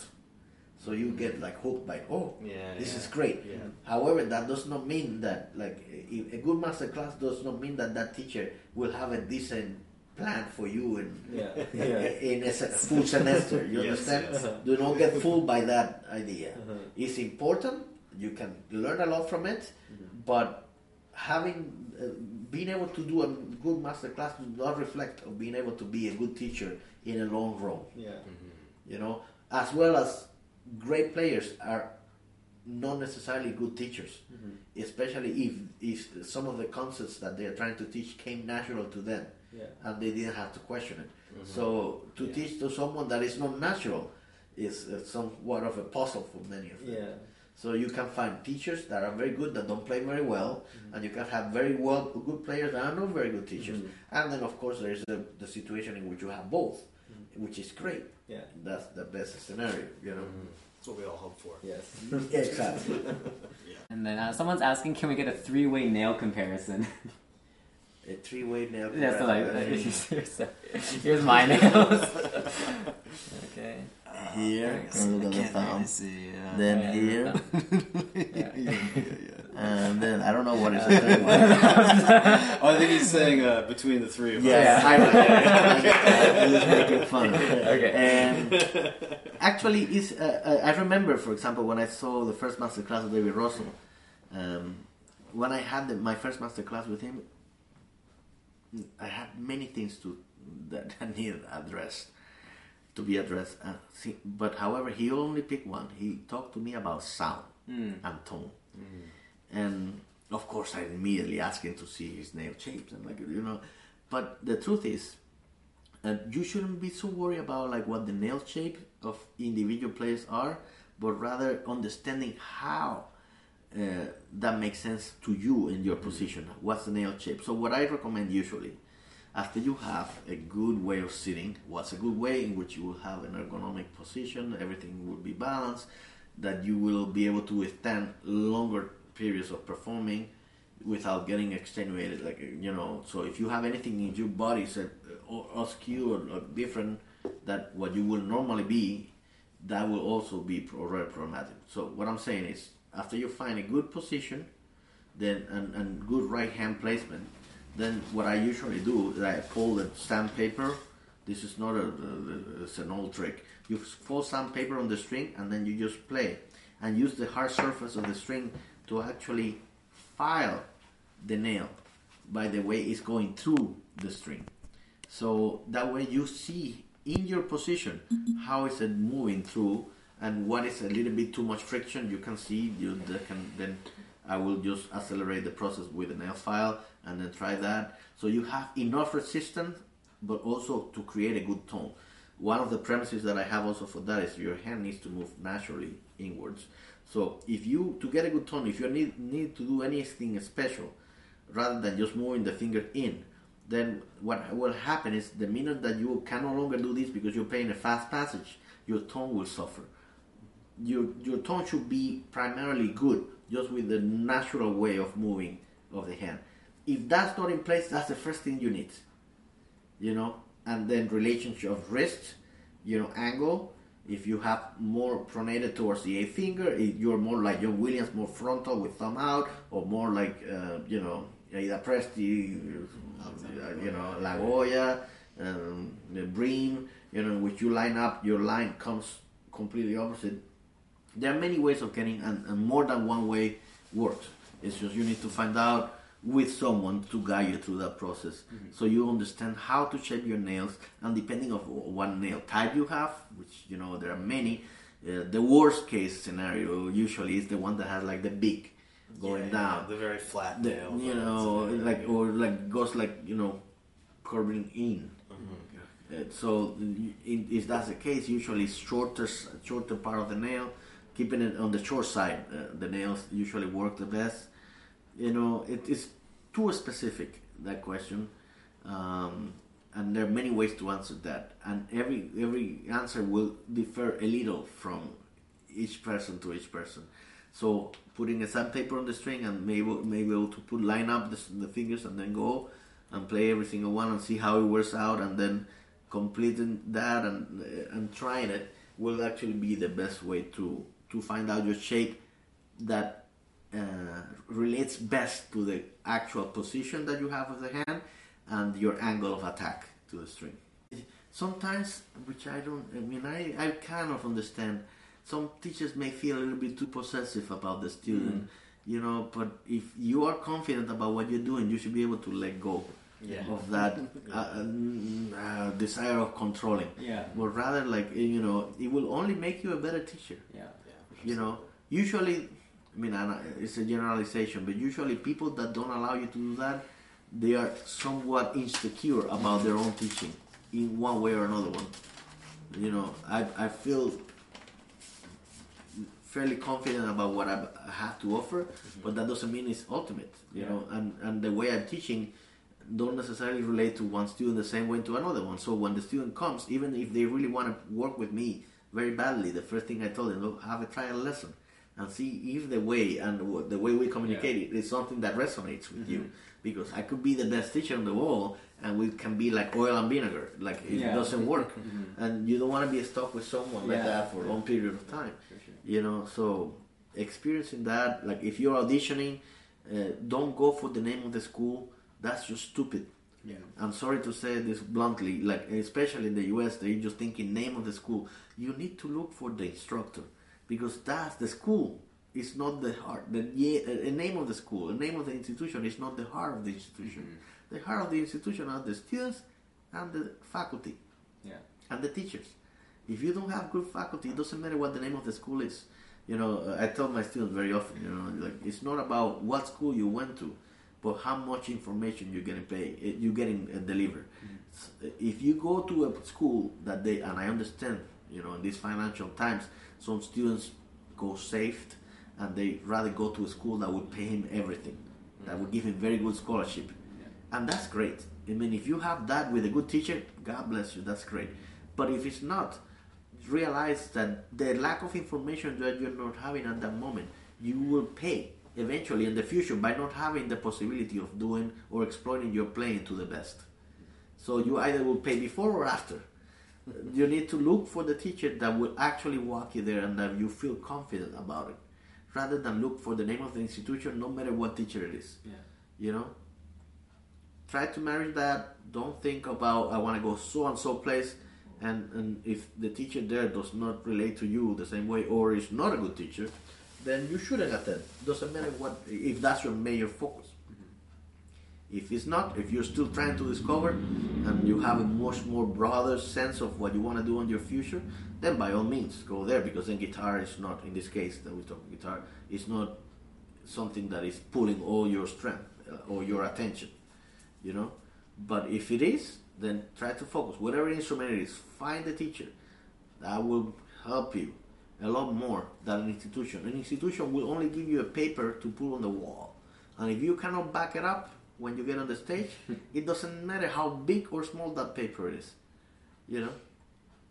And it's just uh, reality, like that. I never thought, uh, uh, you know. I have uh, lost some good students to other institutions just because the parents didn't want them to come to UW Milwaukee. Yeah. They wanted to come to, you know, Yale, Harvard, blah blah blah.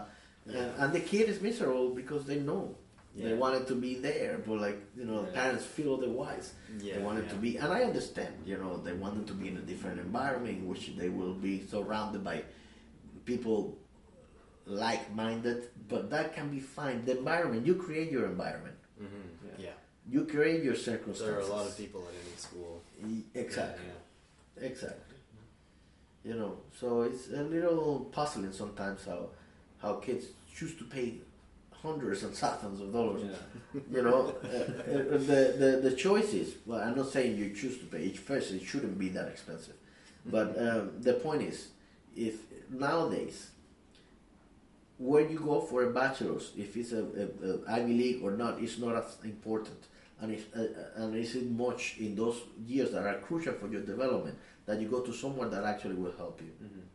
You can always do your master's and your PhD or DMA in some other school with name with pool guitar program. you know, when already your foundation, when your foundation is Yeah. created, Yeah. then you have something more solid to work with. So how do you think? Uh, how would how would you go about figuring out which teacher is, is good for you? Like how? That's that's that's not an easy thing to do. Uh, first of all, um, when you meet a teacher, again, try to see if they if they tell you. Ask questions because sometimes the teachers won't tell you if you don't ask. Ask questions of what they see in your playing, what deficiencies they see, what good things they see, and how they're gonna help you.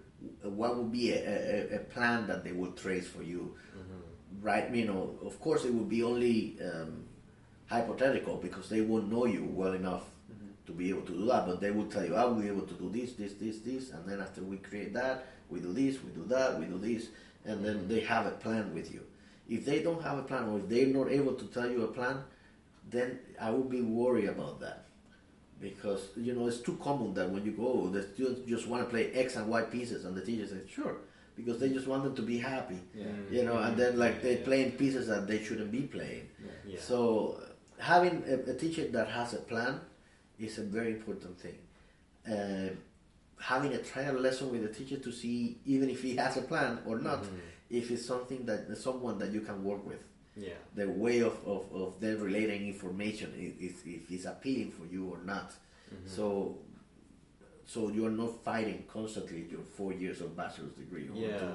for sure. I just wonder, like, if you think that there's a way to sort of, um, like, how, how, how would you go about meeting like a, a series of, of different professors? Just write them. Just write them. It's very simple. Yeah. Also, uh, look at the track record. Mm-hmm. you know, look at the track record of the teacher. You know, since 2012 to 2019, like for example, UWM, we have more than 75 international prizes between first, second, and third. Okay, So you look at the track record, that means that that teacher is able to understand what's happening and how to develop players.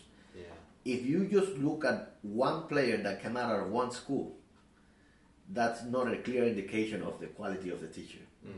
Because that could be that that kid is particularly great, Yeah. you know, and talented, and it's not necessarily a result from the teacher, Yeah. you know.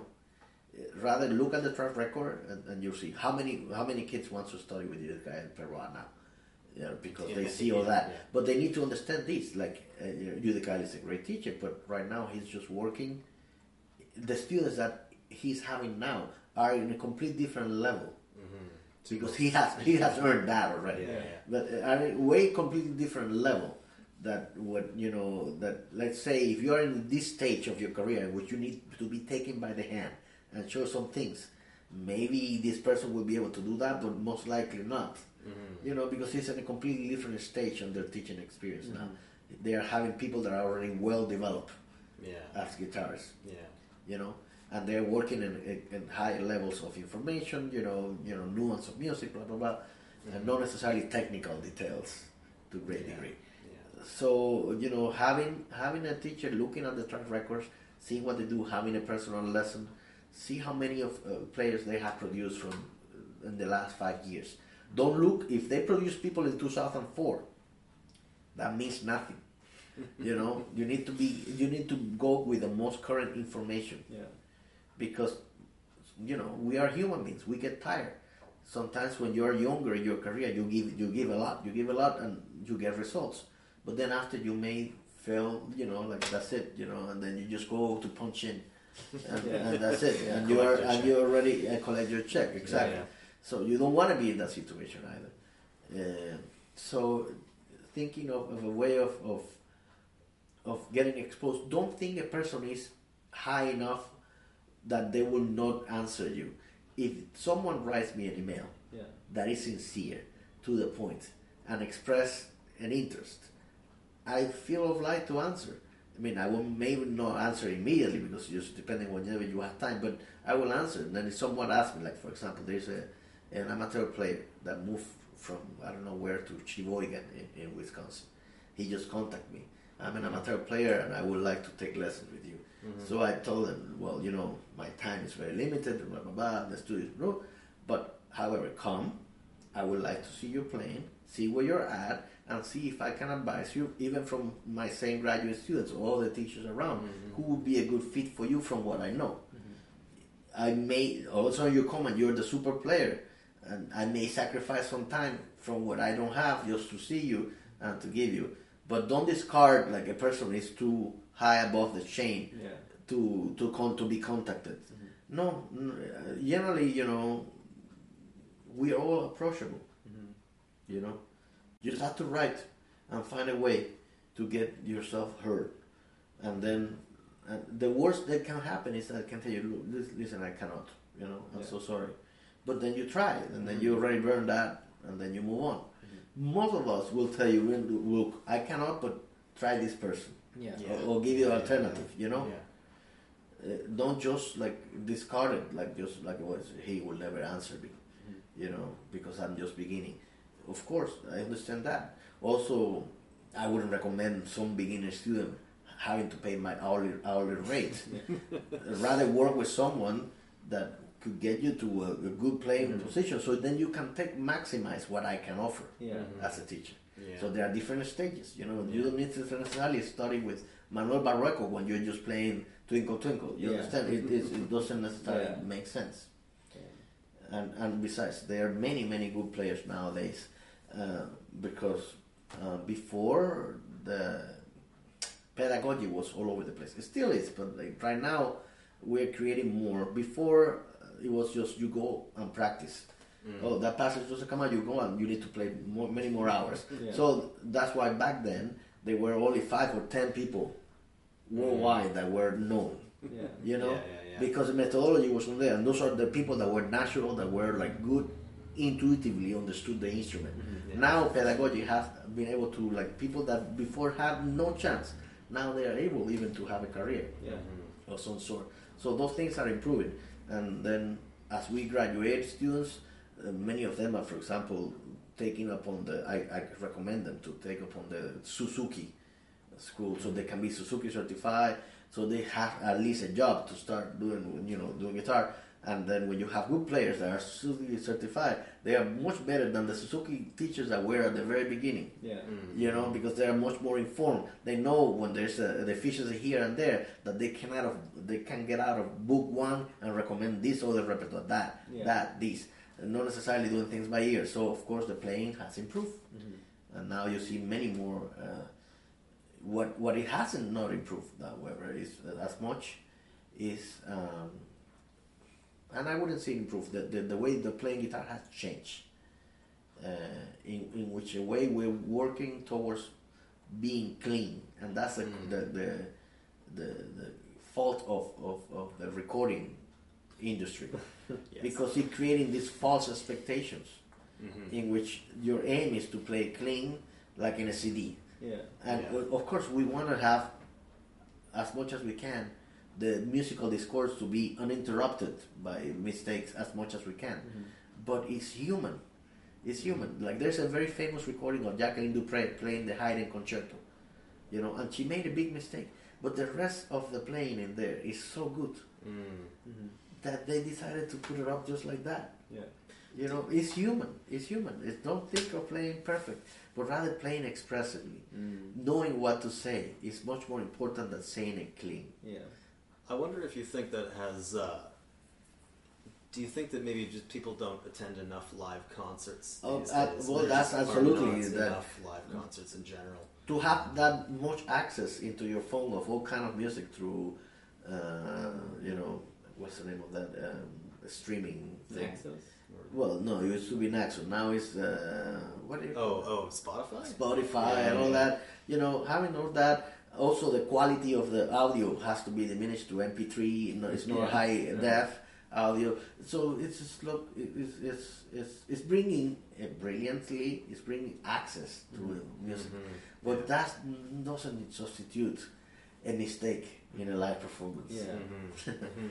in my opinion. You know, so like uh, every time you can go into a live concert, do so. It will enrich your life. It will help you live longer. Mm-hmm. You know, They- they say all Yeah, kind of. yeah, yeah. You see all this kind of science uh, studies done to like to to support why students should do music Yeah. you know what kids should do music how important is music the fact is music is as important as science or any other cultural i mean uh, any other craft into the learning curriculum of any student it will make you more human more accessible even if you're not that doesn't mean that you're going to become a musician that just mean exposure to it Yeah. Even the, the ancient Greeks, right? Lots Yeah. about music education. Uh, it was it was in there as Yeah. part as part of a complete curriculum Yeah, exactly. you know And it's like the, the stuff the stuff that you need to learn in music. It just it makes everything else in your life. It teaches you like the Uh, many skills. many the skills that go beyond that Mm. and and it's just like i feel always like it's so sad that we need to find excuses of Yeah. justify Yeah, yeah, the validity of what we're doing Yeah, yeah, yeah. It can't just be because it's great. but actually it should be because it's great it's because of the humanity of it we are Mhm. humans you know like russell said like when they were cutting in the second world war they were trying to cut budget from the arts Mm. And, and Russell said, well, if we're cutting budget for the art, then why are we why, why are we fighting this war for? Yeah, yeah, yeah. you know, because that's a sublime. It's that's what brings you above the mundane life of every day. Yeah. And everything is equally important. I'm not saying this is more than this or that. You know, we need a plumber as much as we need a pianist. Yeah. I, I get that. You know, but but it's it's still it, it, it's, it's sad that sometimes things are so farly devaluated Mhm. like you know non-sport non-athlete needs to work millions of dollars Mhm. it's way too much money you don't even know what to do with that much money you know Yeah. you don't need no human being needs that many millions you Yeah. know like the whole thing is completely off cue Mhm. uh, because that is a lot more mass uh, oriented and a lot more Mhm. people there's more Yeah, money going Yeah. the same happened with the music industry. music industry is not producing, is not promoting classical music because it's considered considered minority. Why? Because it doesn't bring ratings, and ratings means money. Mm. It's all linked to the same thing. Yeah. You know, so it's a sad thing that that money is dictating.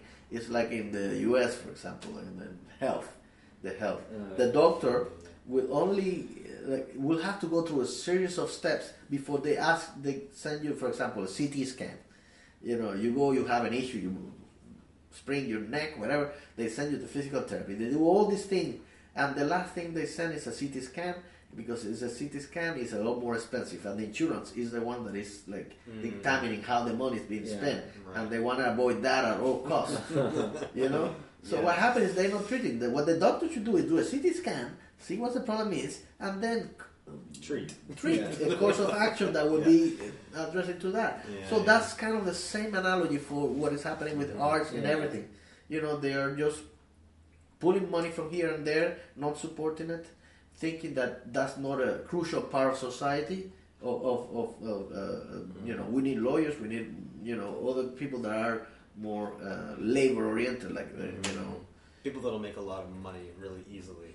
Well, not only, but like you know, like we need only mechanics and electricians and like Like useful people. You know, what do you call that? Like trades, like Yeah. trade Oh, school. yeah, yeah, yeah, yeah. like you know, the mayor of Wisconsin was like uh, just trying to like took a lot of money and was trying to get. He was um, defunding higher education because uh, we don't need more higher education. What we need is more trade schools. The, yes, trade school is well, but like higher education Yeah. brings research and, and progress. Mm. You know, it's like saying, well, let's not sponsor NASA because what they're doing is completely relevant with what's happening now in Earth. Yeah. But a lot of the things that we have now, nanotechnology, all of that developed and started there Uh-huh. because of the funding and the way of looking to the future. Exactly. You know, you cannot only address the present. Mhm. You know, Putting money in the bank, right? exactly, Yeah. exactly. So it's a little bit, uh, you know, I wish, I wish you wouldn't, we wouldn't have to justify Yeah. our, our way of living as often as we need to. Yeah. You know, it's just you enjoy it, and, and it's good for your soul. Sure. And you work a nine to five job, and if you what all you have after is just go and, and lay down in front uh, in your couch watching TV, then it's pretty sad. Mhm. That that's all you got. Well, it's lucky that they even have television if the arts is so uh, so Yeah. meaningless in the first place, right? Yeah. Maybe they just go home and sit and look at their pile of money until they go to bed. That too, or they get a, they, they have anxiety attacks, or how they're gonna not lose their money. you know, it, it- you never know. You know. I mean, I, I'm not saying like, look, if, coming, if, if more money will come my way, that would be great. Mm. I'm not saying no to that, but how to apply and how you will change your life according to that, that's a different story. Yeah. You know, it's the application and the use you give to it. Yeah. Otherwise, it's just paper. Mhm. It's really paper, Yeah. invented by humans. you know, it's just it, and that's all part of the development from the very beginnings of his uh, civilization. When the first guy started thinking, okay, maybe if I become the medic of the tribe, I won't have to work so hard. Uh, People will bring me things. I don't have to work on the fields. You know, I don't have to go hunting. I just stay there, like throw some shells into the sand and, and then read the future. Oh, you know, Yeah, it's- people are clever, and they, there are people that find out ways to circumvent around it. Yeah. Mhm. I'm not saying I believe or I don't believe. I'm just saying a fact, stating the fact. Yeah. There's some people that same happen with religion in many ways.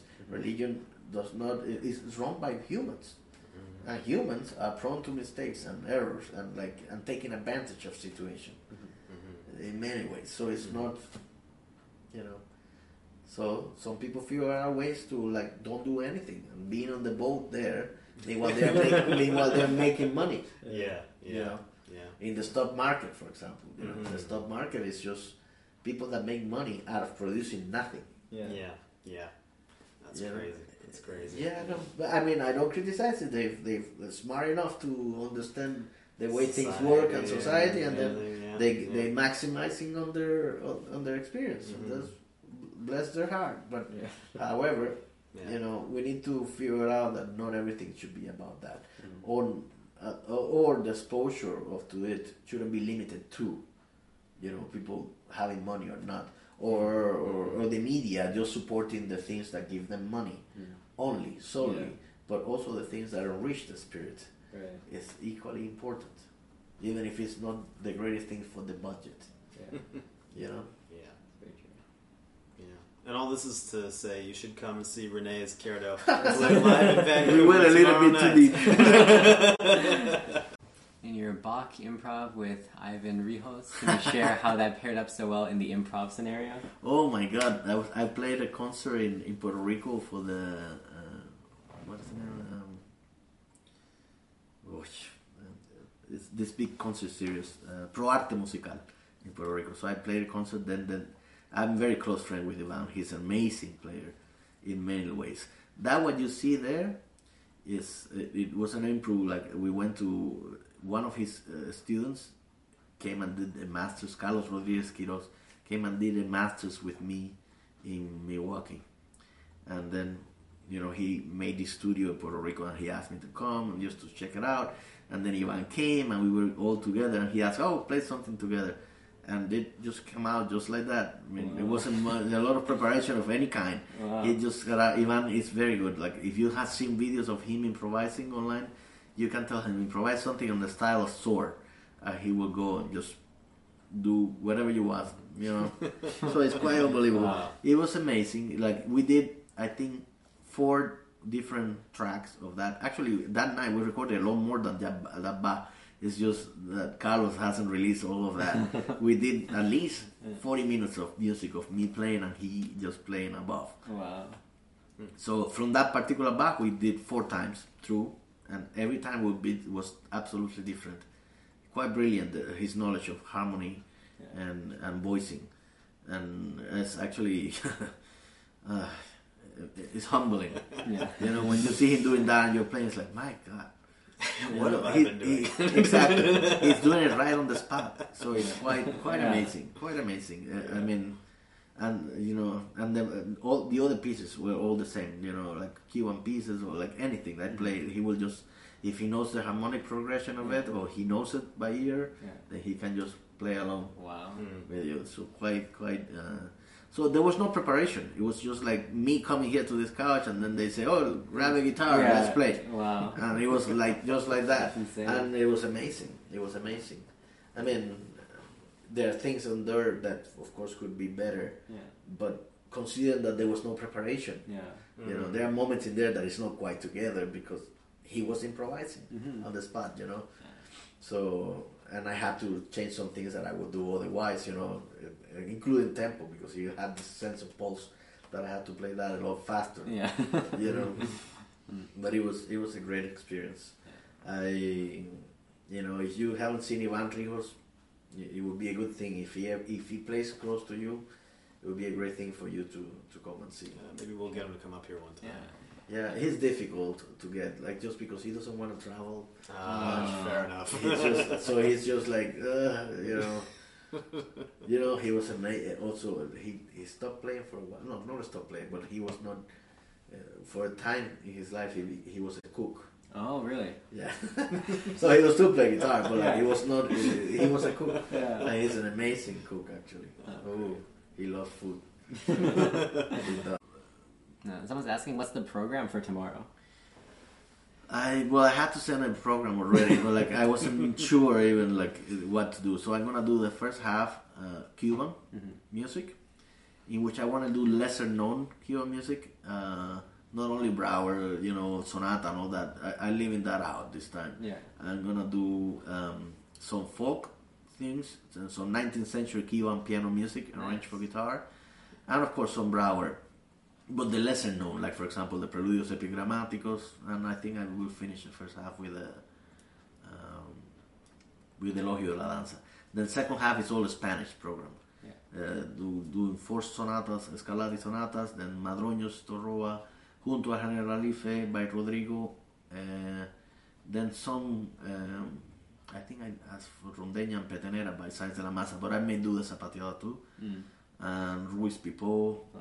I, I would change my, Yeah. in- in like, I sent, but I may change my mind as I'm playing there. Yeah, we just have to have something to give. Yeah, to get, you know, it's fine. You know, it's not. I, I may Everyone's change, been to I a may change my and changed the mind program. uh, Yeah. about several things depending on how I feel. Yeah. Uh, and because well, you submit, but it, you know every day is different. So you get like and you feel oh this is a good day for this piece, Yeah, and yeah. then you just. So I try to have a broad like different programs uh, going on if I can Mm-hmm. Yeah. help it, so I can choose a mix and, and change. That's interesting that you say. So you you will tend to decide your program sort of like the day of. Pretty Really? much. Yeah. Oh, okay. Interesting. Pretty much.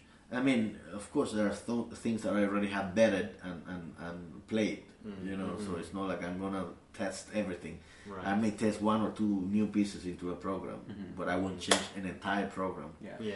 Just because for that you need time. If, if I will have, you know, five hours a day to practice or whatever, Yeah. Yeah. then you will be able to like you know change programs more often but Mm-hmm. right now with them so busy and i'm learning a lot of new repertoire for chamber music Mm-hmm. constantly Yeah. so then you know when it comes to my solo i can like add two or three pieces at a time changing it in with the program so i have a baroque program a cuban music program spanish program um, and all of the above like mixture of everything Yeah. you know all in there including new compositions also in, in that mix. Mm-hmm. But depending on where you are, the energy that you feel from the audience Yeah. is different every Mhm. time. So you you get a better feel. Like for example, in San Remo, I was doing, I think mostly Cuban, and then I felt like the energy was a little bit low and they needed something a little bit. You know, so then I throw a Scarlatti in the mix, and then everything Yeah, changes. yeah. Then it's because it, it's how you engage and you Mhm. keep them, uh, the the audience focused Mhm. on what you're doing. Yeah. What makes a difference at the end.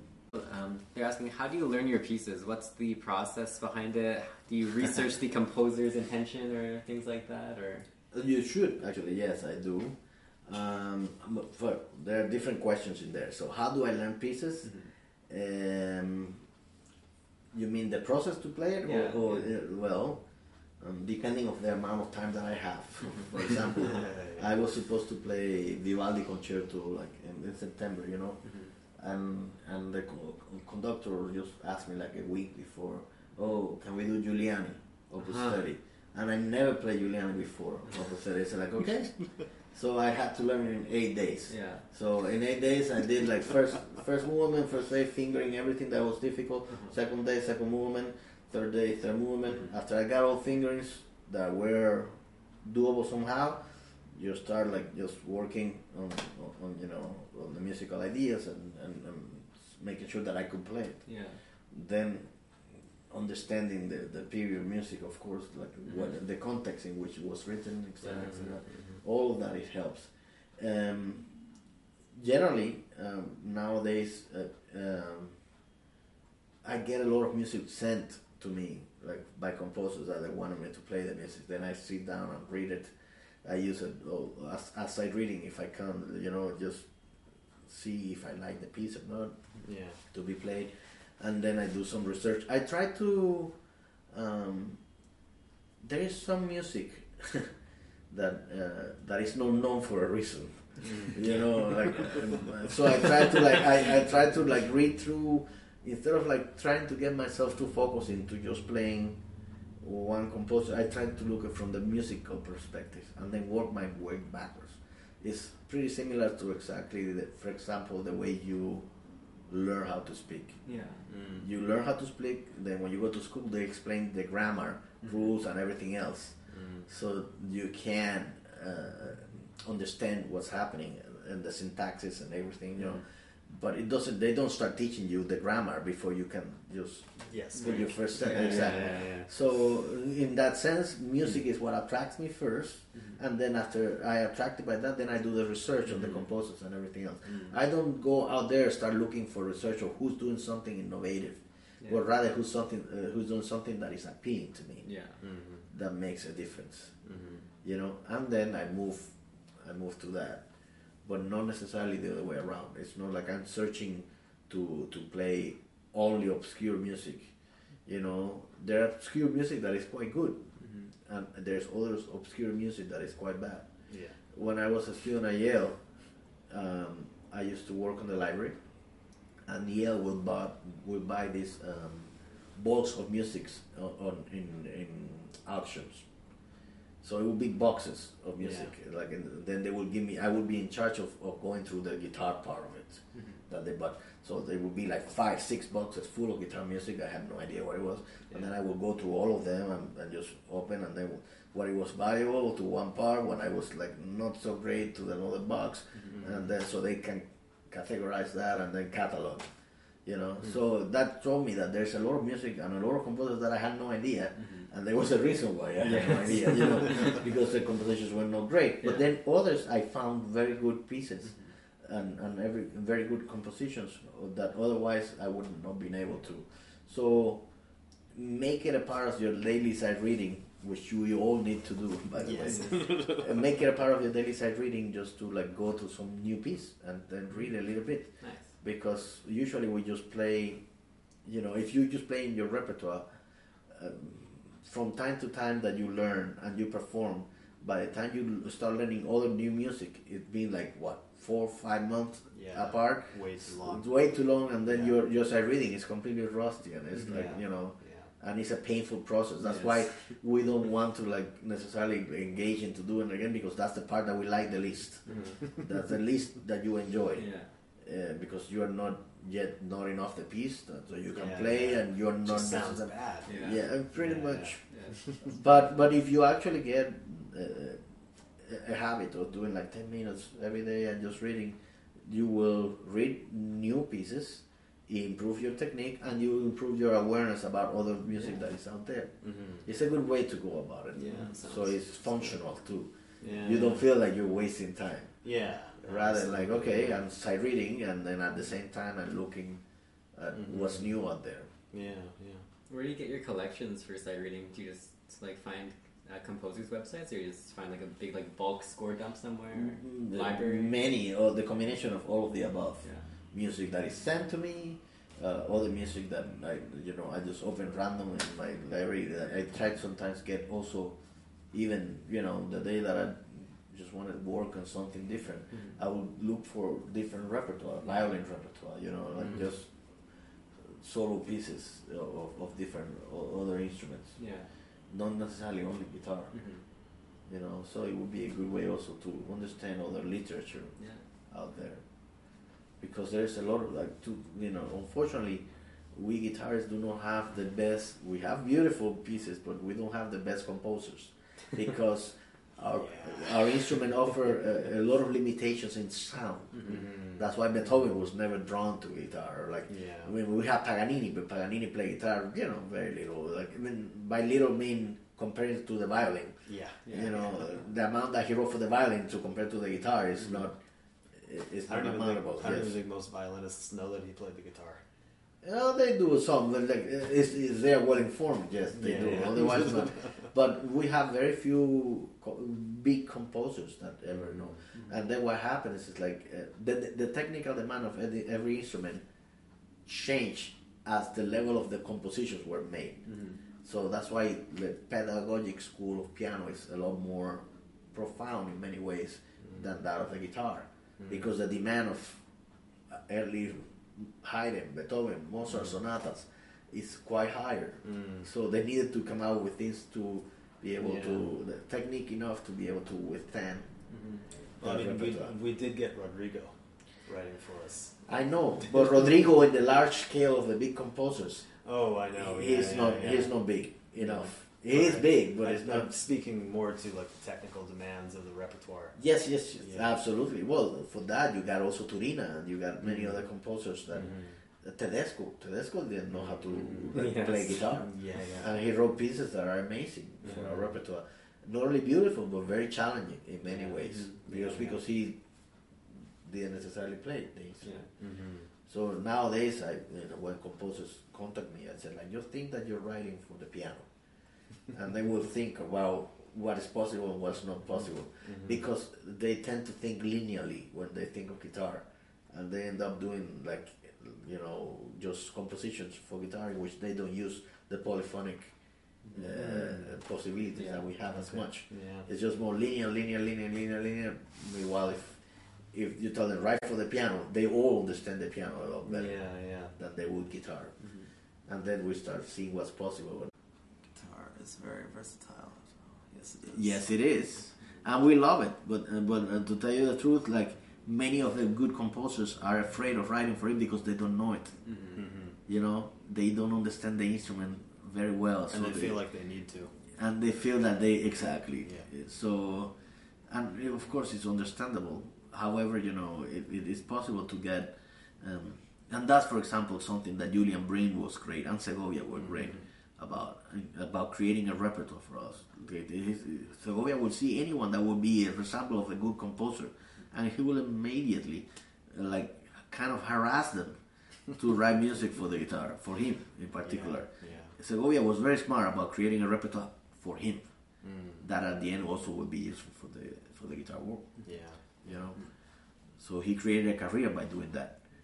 You know, the same way David Starobin did with Yeah. uh, Elliott Carter and like Yeah. you know uh, George Crumb. Just they're getting all new music, new composers to write, and then you know they work with them in the whole process of, of how to make it possible. Mm-hmm. On the instrument. yeah. But they start at the top level.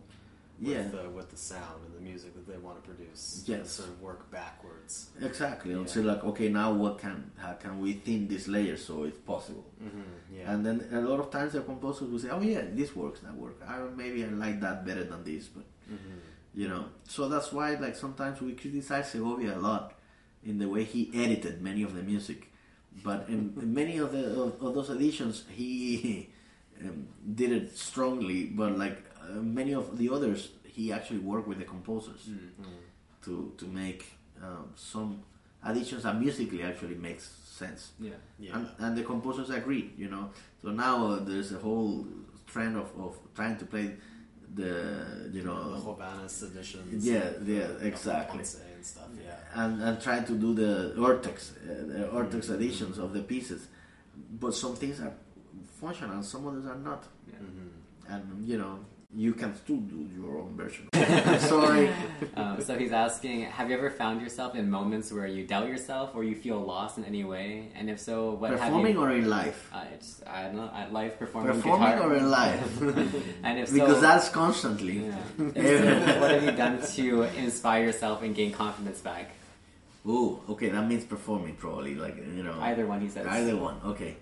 Well, in life, you you constantly uh, doubt, like uh, what you're doing, if, if this is good enough or, or not. Like so, we have, uh, but that's part of every development. You know, you have these steps in which things go up, it makes sense. All of a sudden, you got one step up, but then you fall into a little plateau, and those plateaus are also needed and beneficial because it can't be only in a steep curve of progress.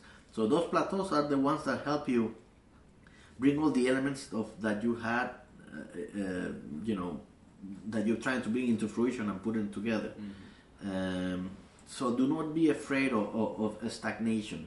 What you need to find out is like uh, what I found out in, in my case is when I find not sure what to go next, I, I just stay working and you know on things on, on general principles that I think are good. Like you know, keep working and polishing my plane, and what's the next thing? You know, what what's the next thing that I need to worry about? And and generally, the way I always think is like, how could I gain more freedom mm. while performing right on the spot? Mm. You know, comfort. How could I gain that comfort to be able to be confident about being free about doing things? You know and and that's usually the goal when when I'm not quite sure what to follow. Another thing I do, I ask other people. I I play for other other musicians. My wife is a guitarist, so I play for her often, and she you know she's my toughest critic. I play I play a lot of times for pianists when I can because they don't know the limitations of an instrument and they will ask you um, uh, musical demands or musical ideas, uh, things that they don't know if it's possible to achieve or not. And it's your job to see, okay, I see what he's trying to say. Like, let me see how can I make this work, you know, somehow. I remember when I had my first master class with the pianist. Uh, he was a very famous pianist in New York, and he, um, I played for him, and he's like, "What's that noise?" And it was just like our, our usual squeak. our usual Yeah. string squeak, which we fade out completely because it's, Yeah. we don't aware of that. It's, it's like we assume it as part of our playing. And he said, "What's that noise?" I said, "What noise?" And I kept like, "Yeah, yeah, that noise. Don't you hear?" It's like, "No, I'm sorry." and then eventually I figured out that he would meant the squeak. And then when I noticed that, then it started bothering me because it's like it's, it's noise. It's not sound. Yeah. So how can I diminish that? And then it became a whole uh, like madness period for me to try to like improve that, you know, in my playing, and and it actually brought me to the next level. Sometimes Uh-huh. the input, uh, like of course we need to look inwards for inspiration, but don't be afraid to look out, outwards to ask people what do they see in, the, on your playing and how could you know. Uh, what do you see that, that what do they see that you may improve on, on which direction you know? Because a lot of times it's like playing a chess uh, uh, uh, watching a chess game. From the outside you can see all the moves. You're like oh do this do that do that. But when you're sitting you're blinded by the whole you know em- environment that, that like that you don't see things as clearly. Mm-hmm. Because you're trying to have too many things in consideration. And sometimes from the outside window is a lot more simpler mm-hmm. so how do i like get keep myself inspired? Uh, first i think consistency and, and simply doing the job. And every day a step forward no matter how small it is it's still forward. Mm-hmm. You know? So keep practicing and, and more importantly think what you want to do like music that you want to be inspired by. In those periods that are more difficult in your playing to find your soul or, or your inspiration then start looking for things that you really want to do you know? And if you're not sure what it is then start questioning it is what are you doing on the first place? Mm-hmm. Now if you cannot find inspiration at least find what are you doing currently that you're not happy with mm-hmm. and work the other way around so like i'm not currently happy with this this and that and how could i change at least one of those factors and see how you can move about it Yeah. This is as true in life as it is in Yeah, guitar. yes Yeah, yeah. so okay. got too soon to fill my inspired tank all right that's good. Yeah. So I mean, uh, it's it's a every life is different. You know, everyone motivations are different. So you need to find what what fuels yours, and and of course that flame is gonna be sometimes very bright and some of us a little more dim, but there's an old saying. I mean, there's also in English like fire that burns twice as high dies mm-hmm. twice as fast. Mm-hmm. So don't be afraid of being slow but consistent. Life is, is more of instead of a speed race, it's more like a marathon, in which you need to time and pace yourself so you get to the finish line. It's the longest thing you'll ever do. Eh, Pretty much. So you know, time yourself and see how you can pace it, so you can know wear yourself out in a possible uh, scenario. So think and reassess from time to time in your life what is it that is most important for you, and what are you doing to what are you willing to give up in exchange for that, and how much. You know, because it cannot be only work, work, work, and nothing back. You know, mm. it's just, it won't be it, it won't last long if mm-hmm. that's the the way you're looking at it. Yeah. Maybe maybe we'll do a small one. So who's who's had the biggest influence on you and your music? Small question. well, the truth is, different people at different times and different stages. Uh-huh. It's like when they ask me who's my favorite composer. Yeah. It, you know, at different stages, Yeah. I like different composers for different reasons. You know, Yeah. the same as as different people inspire me in different ways. For example, when I was in fifth grade, my history teacher was a very smart man. You know, and not music history, just general history. He was a clever man, you know, and he would come and give the most inspiring lectures, Yeah. and they had nothing to do with music. Mm-hmm. you know so my teachers performers you know aspiring to someone else like you know listening to other people what they can do and see if i ever could could achieve anything like that. So it's very it's very unique from every individual what you can um, find yourself like uh, looking for you know Sorry, I just need to ban somebody. Oh. That somebody was spamming.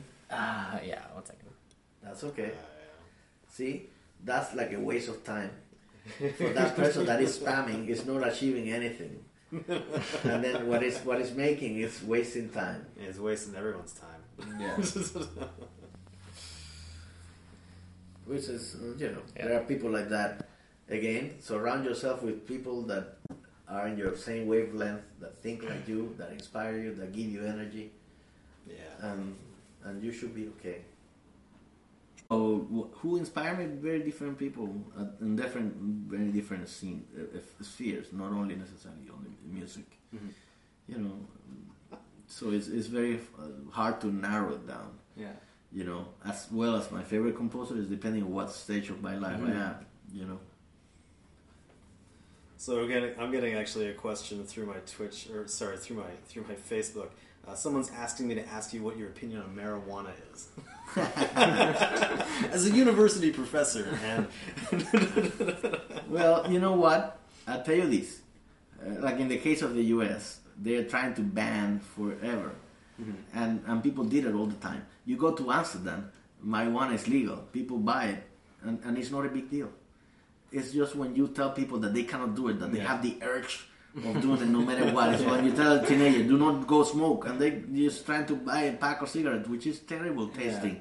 you remember your first puff if it only tasted better. yeah, if you remember your first puff, you rem- you know that was terrible. You're doing it just because of social uh, pressure or whatever moment in there. I'm not saying that marijuana is social pressure or not. What I'm thinking about is the way we are introduced to some of the things. Mm. If they will legalize it, then it wouldn't be a problem. It wouldn't be a big deal. Yeah. You know, people are doing it anyways. If they can make a business out of it and get tax from there, that would be Yeah, money and income that will go into the the schools arts. and the arts. uh, yeah. so I, I, to to tell you what, uh, I I in Cuba marijuana was like almost impossible if if non-existent to find. It was only some foreigners when they will come that they will have access to some of that they will bring in. I never had in Cuba. Um, actually, the first I did smoke uh, when I was at Yale University, my first year Of course. Of course. there was there was this uh, this violinist from Kansas City. I think it's one of the first violinists from the symphony now, uh, Kyle Lombard.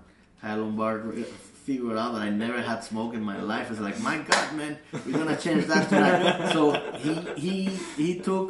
Uh, we went to Blockbuster. Back then, the Blockbuster still well, the Blockbuster videos were still going on. Oh, Oh, yeah. So we, we, we rented, he rented, guess what? Uh, he rented um, The Big Lebowski Oh yeah. and, and, and he rented uh, the Scarface. Okay. Because he wanted my opinion Yeah. on, the, on the way the Al Pacino was butchering the, the Cuban accent. on. And I let me tell you, I, it was the funniest shit ever to, to watch the dude Lebowski while smoke, up in smoke. So you know, it was very very funny. And I and and actually, I maybe I've done it maybe one or twice in my entire life since then. Yeah. Mhm, yeah. It's not something that I'm drawn to. Uh, uh, I mean, I don't need to get the high out of uh, uh, uh, an inspiration from marijuana. Yeah. You know, because marijuana what provides is escape. Same as uh, same as alcohol, same as any other thing. Yeah. Yeah. You know, it's escape from reality, and I don't want to escape from my reality. I want to make my reality fit what I'm looking for Yeah. you know so if you want to smoke one or twice bless your heart if that's the only way you can get by life then reassess because um, you're doing something that is not keeping you happy. And you should not be looking uh, for an external source for, for happiness. Try to look inwards and see what's happening. Again that does not define a person. But depending of what you do with that and how that becomes your like for example i quit smoking in cuba i was very hungry growing up like terribly hungry.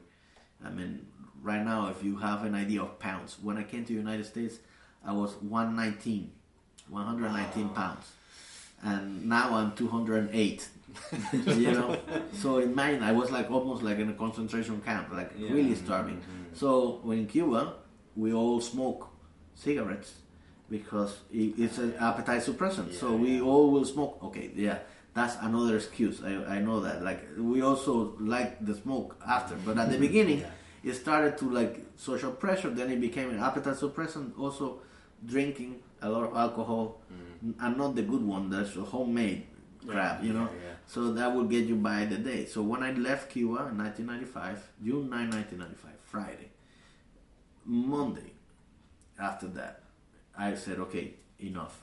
Mm-hmm. I don't need to smoke anymore. And it was terrible time, you know, to mm-hmm, mm-hmm. quick talk, uh, cold turkey. I gained a lot of weight from eating.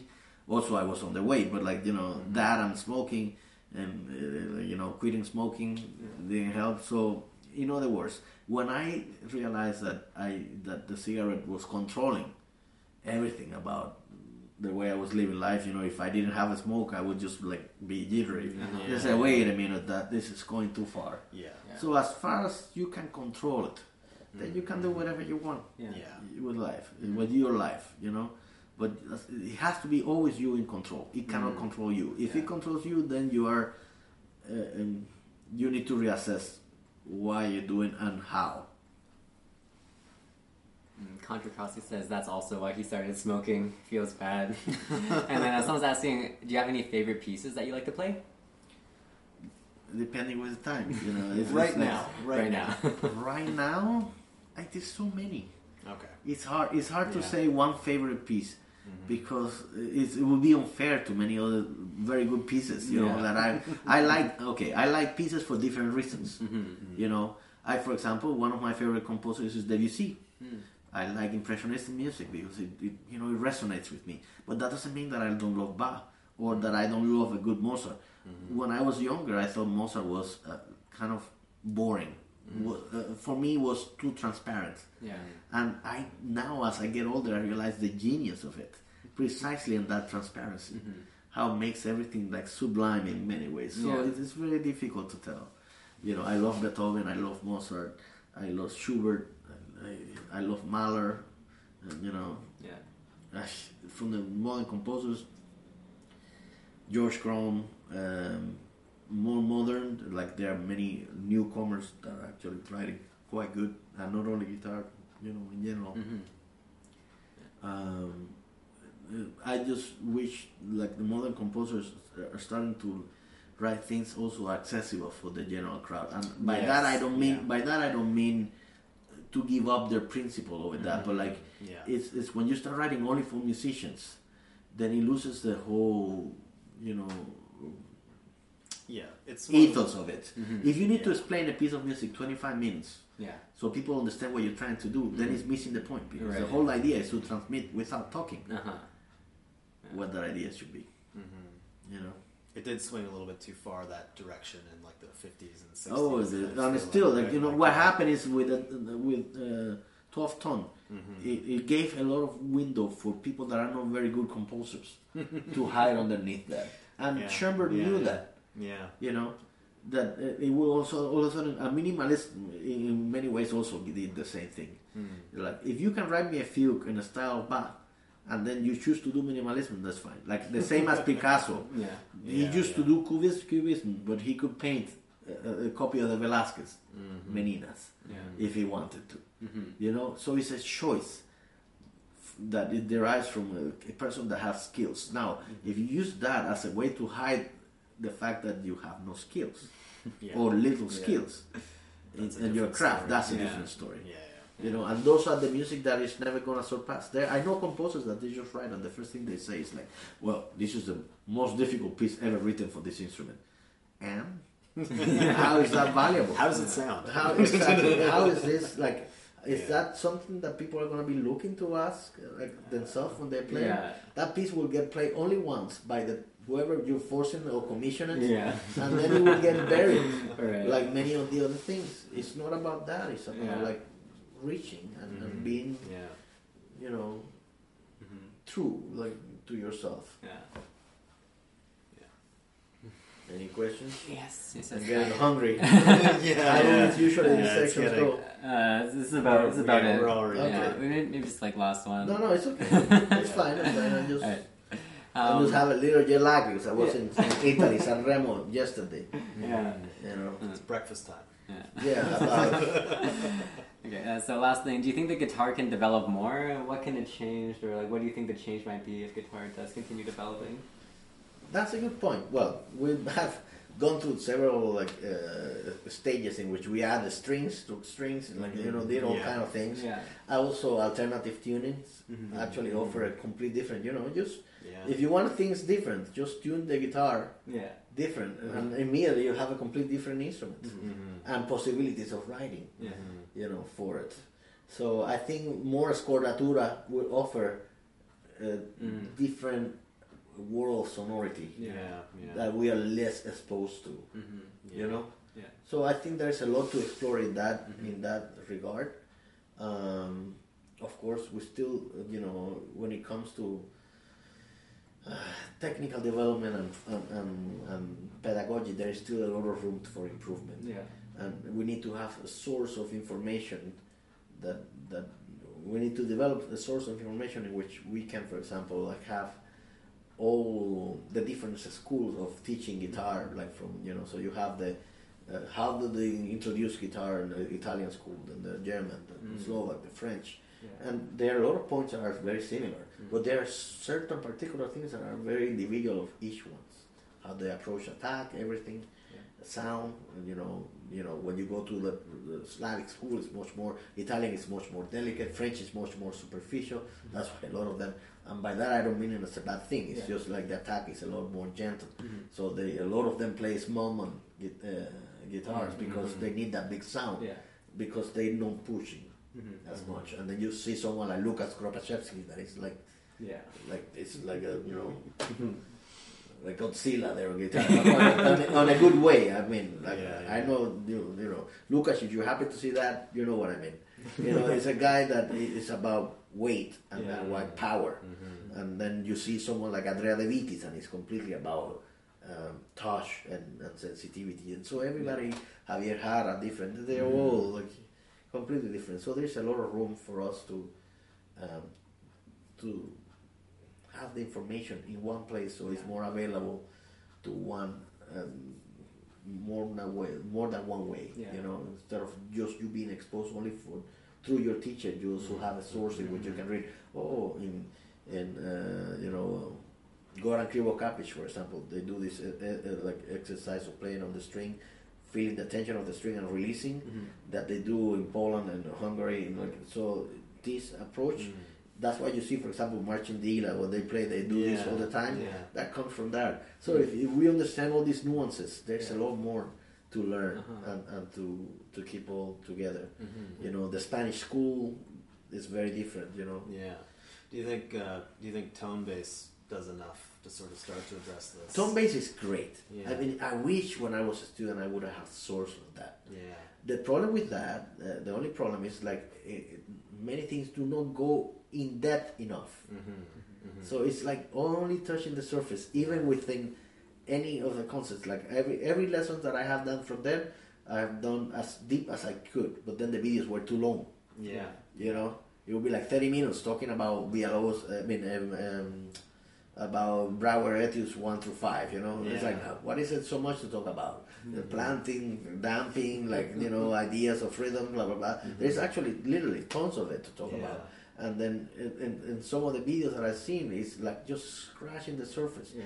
But it's a good tool in the sense that it gives you the right direction where you start looking. Yeah. You know, Yeah. uh, tonebase is not the answer for anything. It's just a guidance for you to know in which direction to steer. Mm-hmm. You know, and what actually resonates with you. Mm-hmm. It's just a source of information.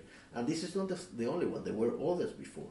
Mm-hmm. You know, trying to utilize the internet, uh, you know, as, as way of like, you know, I thought even like uh, about starting a, a channel just myself, just to address, you know, people would write me talk about this piece, and then I would just do a whole lesson about it, you know, to make it available, you know, because what right, what what's happening, the more the the biggest struggle is everybody's trying to monetize on knowledge. Mm-hmm.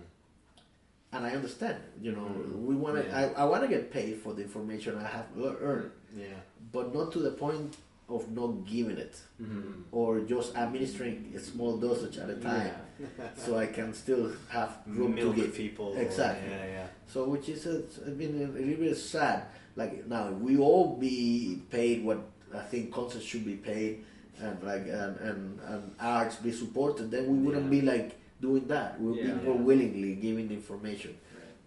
Having said that, there will be still people. There, there was a, a study done by Times Magazine some years ago about the different type of personalities. There are people that will work well no matter what they are paid.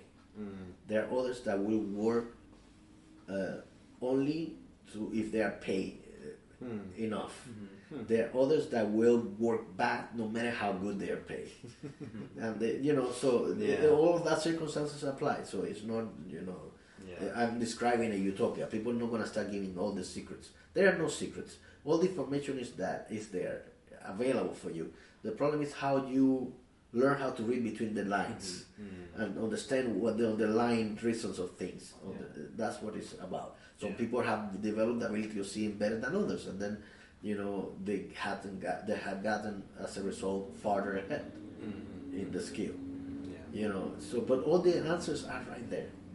And, and again, if, if finding a good teacher that can help you surf through that, all that source of information is a good, probably invaluable tool. Yeah. You know, so yes, we can improve as guitarists a ton. This is just, you know, gu- guitars is now what piano was for a long time. It's starting to get to that level Yeah. and, and in which we're starting to be accepted by the entire rest of the music industry. Yeah. You know, at, at least in the classical guitar world. Yeah. yeah. You know, because uh, so play chamber music, interact with other musicians, and, and you know have other people see that that that playing guitar is not like just uncha uncha uncha. You Yeah. know, Yeah. Yeah. Yeah. and, and there's a lot more to it. And, and we need to have, we are responsible to maintain that tradition Mhm. of, of changing the way it's perceived. You know, guitars that have movable frets. Yes, I do. And and actually, I mean, I tried a few in the GFA. There was a this these guys that are building ones that actually you can change the fretboard. And put it's movable frets. Yeah, yeah. You can change it's magnets, so you can put a new magnet, really? and they have the guitar will be tuned in C, then in D. You can play the well tempered clavier in tune. It's actually Oh, quite, really? it's Oh, actually okay. quite great. Yeah. Yeah. Uh, the thing is, then you need to travel with a guitar with tons of different necks and change it between every tune. Yes. Uh, It's not as simple, but it's doable. And I played it, and it actually makes a lot of sense. Um, but to make a whole career out of playing only with movable frets is a little, a little bit more difficult, but doable. Mhm. You know, if, depending if you think that you want to go that way, especially because it won't resonate. Some people will listen to some uh, um, just intonation uh, way different that because they're already accustomed to listening to the traditional 12 tone distribution that we're doing. You know, and although guitar can adjust a lot better than piano, you know, because we still. But if, if you have a friendly guitar, that we're talking about something even more functional. But uh, when you have the movable frets, then you need to tune everything, and like it's, it's all have different sets and have a you know I would say I would say like putting one or two pieces in within the program that would be very interesting. Mhm. Having a full program of that requires a level of challenge that is different. It seems difficult to me too. Like if you ever have like modulations or anything like that inside the piece too. But usually, but usually uh, within this this intonation with the movable fret, they are considering actually Yeah. modulation to the fifth or the third, so it still Okay. will sound not too bad. Yeah, of course, yeah. certain chords will sound terrible. yeah, yeah. there. so you have to Like, pick your repertoire. So you gotta pick a Yeah, repertoire that will actually enhance, uh, Mhm. will be enhanced by that, Yeah, yeah. rather than you know just playing just a standard repertoire and just try it. And, Yeah. and I did it. I did try it, and it's a, it, it makes a difference. It makes a Mhm. difference. It's just yet another movable factor into a tangled web of possibilities. Yeah, yeah. So it's just depending on which way you're gonna go. Oh, I know him. Yes, well, I, I mean this case is not talking about him. I'm talking about the GFA that I saw this group of people that does this like movable frets, uh, uh, movable uh, fingerboard that is tuned in two different keys. You know. Hmm. So again, it's a world of possibilities, and the idea is just to try something that is unique, but uh, do not isolate also all the way yourself from from the stream. You know, just have some perspective of where you are within the mainstream Mm-hmm. that is happening and how much far away and to what degree you want to get. Yeah. Because if you get too far from the mainstream, then you're gonna have a very selective group of, of audience listening to that, and that may not support the way of life. You know what I mean? Yeah. But again, you can make it. It's pioneering. Every single first person that had to do it always had to go through the toughest path. Mm-hmm. Path, you know. So Yeah. All right. So do you have any? Do you have any upcoming events coming up? Any concerts? Because we have people from like all over, so you might be able to cast. I'm, them. I'm playing next concert. Well, I need to go back to teaching. so I'm conducting. I conduct uh, this orchestra. So I'm conducting two concerts uh, on December. I'm doing a concert in ah yes in Florida Florida Guitar Foundation on I think it's Saturday December eighth. And then I'm playing two concerts with a mandolinist, very famous Italian mandolinist Carlo Aonzo in Sarasota. Okay. So that would be good, like, good things. Then I have a little break. Well, no break. I have to learn tons of repertoire for end of January. so it will be a different kind of break. Yeah. Like, uh, it will from from the twentieth uh, to the tenth of January. I have you know a period of just relaxing and learning Yeah. some new stuff. So in general, it's just I, I try to stay focused on what's next Great. Great. uh, without being overwhelmed. If you think too far ahead, then Yeah. you end up freezing and not doing anything. So Yeah. it's just like, what do I have to do next? Yeah. And plan carefully Yeah. ahead. Mm-hmm. All right. So we'll we'll post all of René's information in the Discord later, and we'll be spamming it in the Twitch tonight. But uh, if any of you are in Vancouver and you want to check out the concert, it'll be tomorrow night at 7 p.m. at the uh, Vancouver Symphonies, and it'll be seriously an amazing concert. I mean, you can just tell from this like amazing perspective here that you know you know it's gonna be good. So if you're here, uh, Yeah, come. Yeah, please come. Yeah, it'll be Come, great. come. Trust me, whatever videos you have seen online It's is much better. live. Yeah. I'm not saying that I can play Yeah, it yeah. better, but it's much better the experience. It's an amazing. I will try to make it better, but yeah. but it's, it will be an experience that I, I hope I can you know Yeah. help you take home Yeah. because those type of things cannot record. It's like when you go to just one more when you go to see the Grand Canyon Yeah. and you take a picture of the Grand Canyon and you show it to people. People say like, "Wow," but you that was there Yeah. and looking at the picture, you know that that doesn't even Mhm. need to describe the Yeah. depth Yeah. of that situation and the circumstances. So it's the same with this. Yeah. So come, come. I'm gonna be playing in the- the second concert. I just picked up a guitar in, in San Remo. Uh, this German luthier brought it down, so I'm gonna be playing my very second concert in this guitar. Who's who's the builder? Michel Brook, Oh, oh, Brook. I think I've heard of these. Are they? Yeah, Yeah, yeah, yeah. great, yeah, very good. I mean, I still learning. It's a complete different guitar, but Yeah, yeah. but it's okay. You know, life is about taking risks. Yeah. too.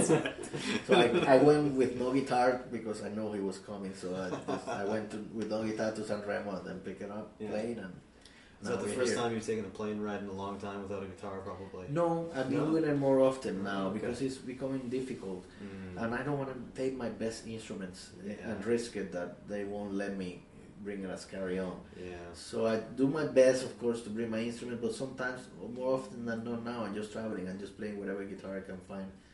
A lot of times, the luthiers from the local places they pretty appreciate it. I'm Yeah, pretty happy yeah, that they yeah. get the guitar play and showcase. So it works fine. Mm. Uh, on the second thought, it's not ideal for you as a player because you know when you know, Yeah. but only when you reach certain level, like you know, what's his name, Horowitz used to play concerts only on Sundays at 3 p.m. and only with his piano. Yeah. So they will travel everywhere, like it would be like religious thing. But of Yeah. course, the piano world is a completely different instrument. Yeah. The moment I can travel with my my seats Mhm. and you know everything perfect, then I will be not a guitarist. Yeah. Thank you for listening. It's been a pleasure, Yeah. both of you. Yes, it's Thank you for amazing this to see you. opportunity, and you know, please help l- your local community around. Just support by being there. You know, arts is a necessity. It's not a luxury. So make it a necessity for you, for your kids, and for all their friends. And let's make this world a better place. All right, Right. fantastic.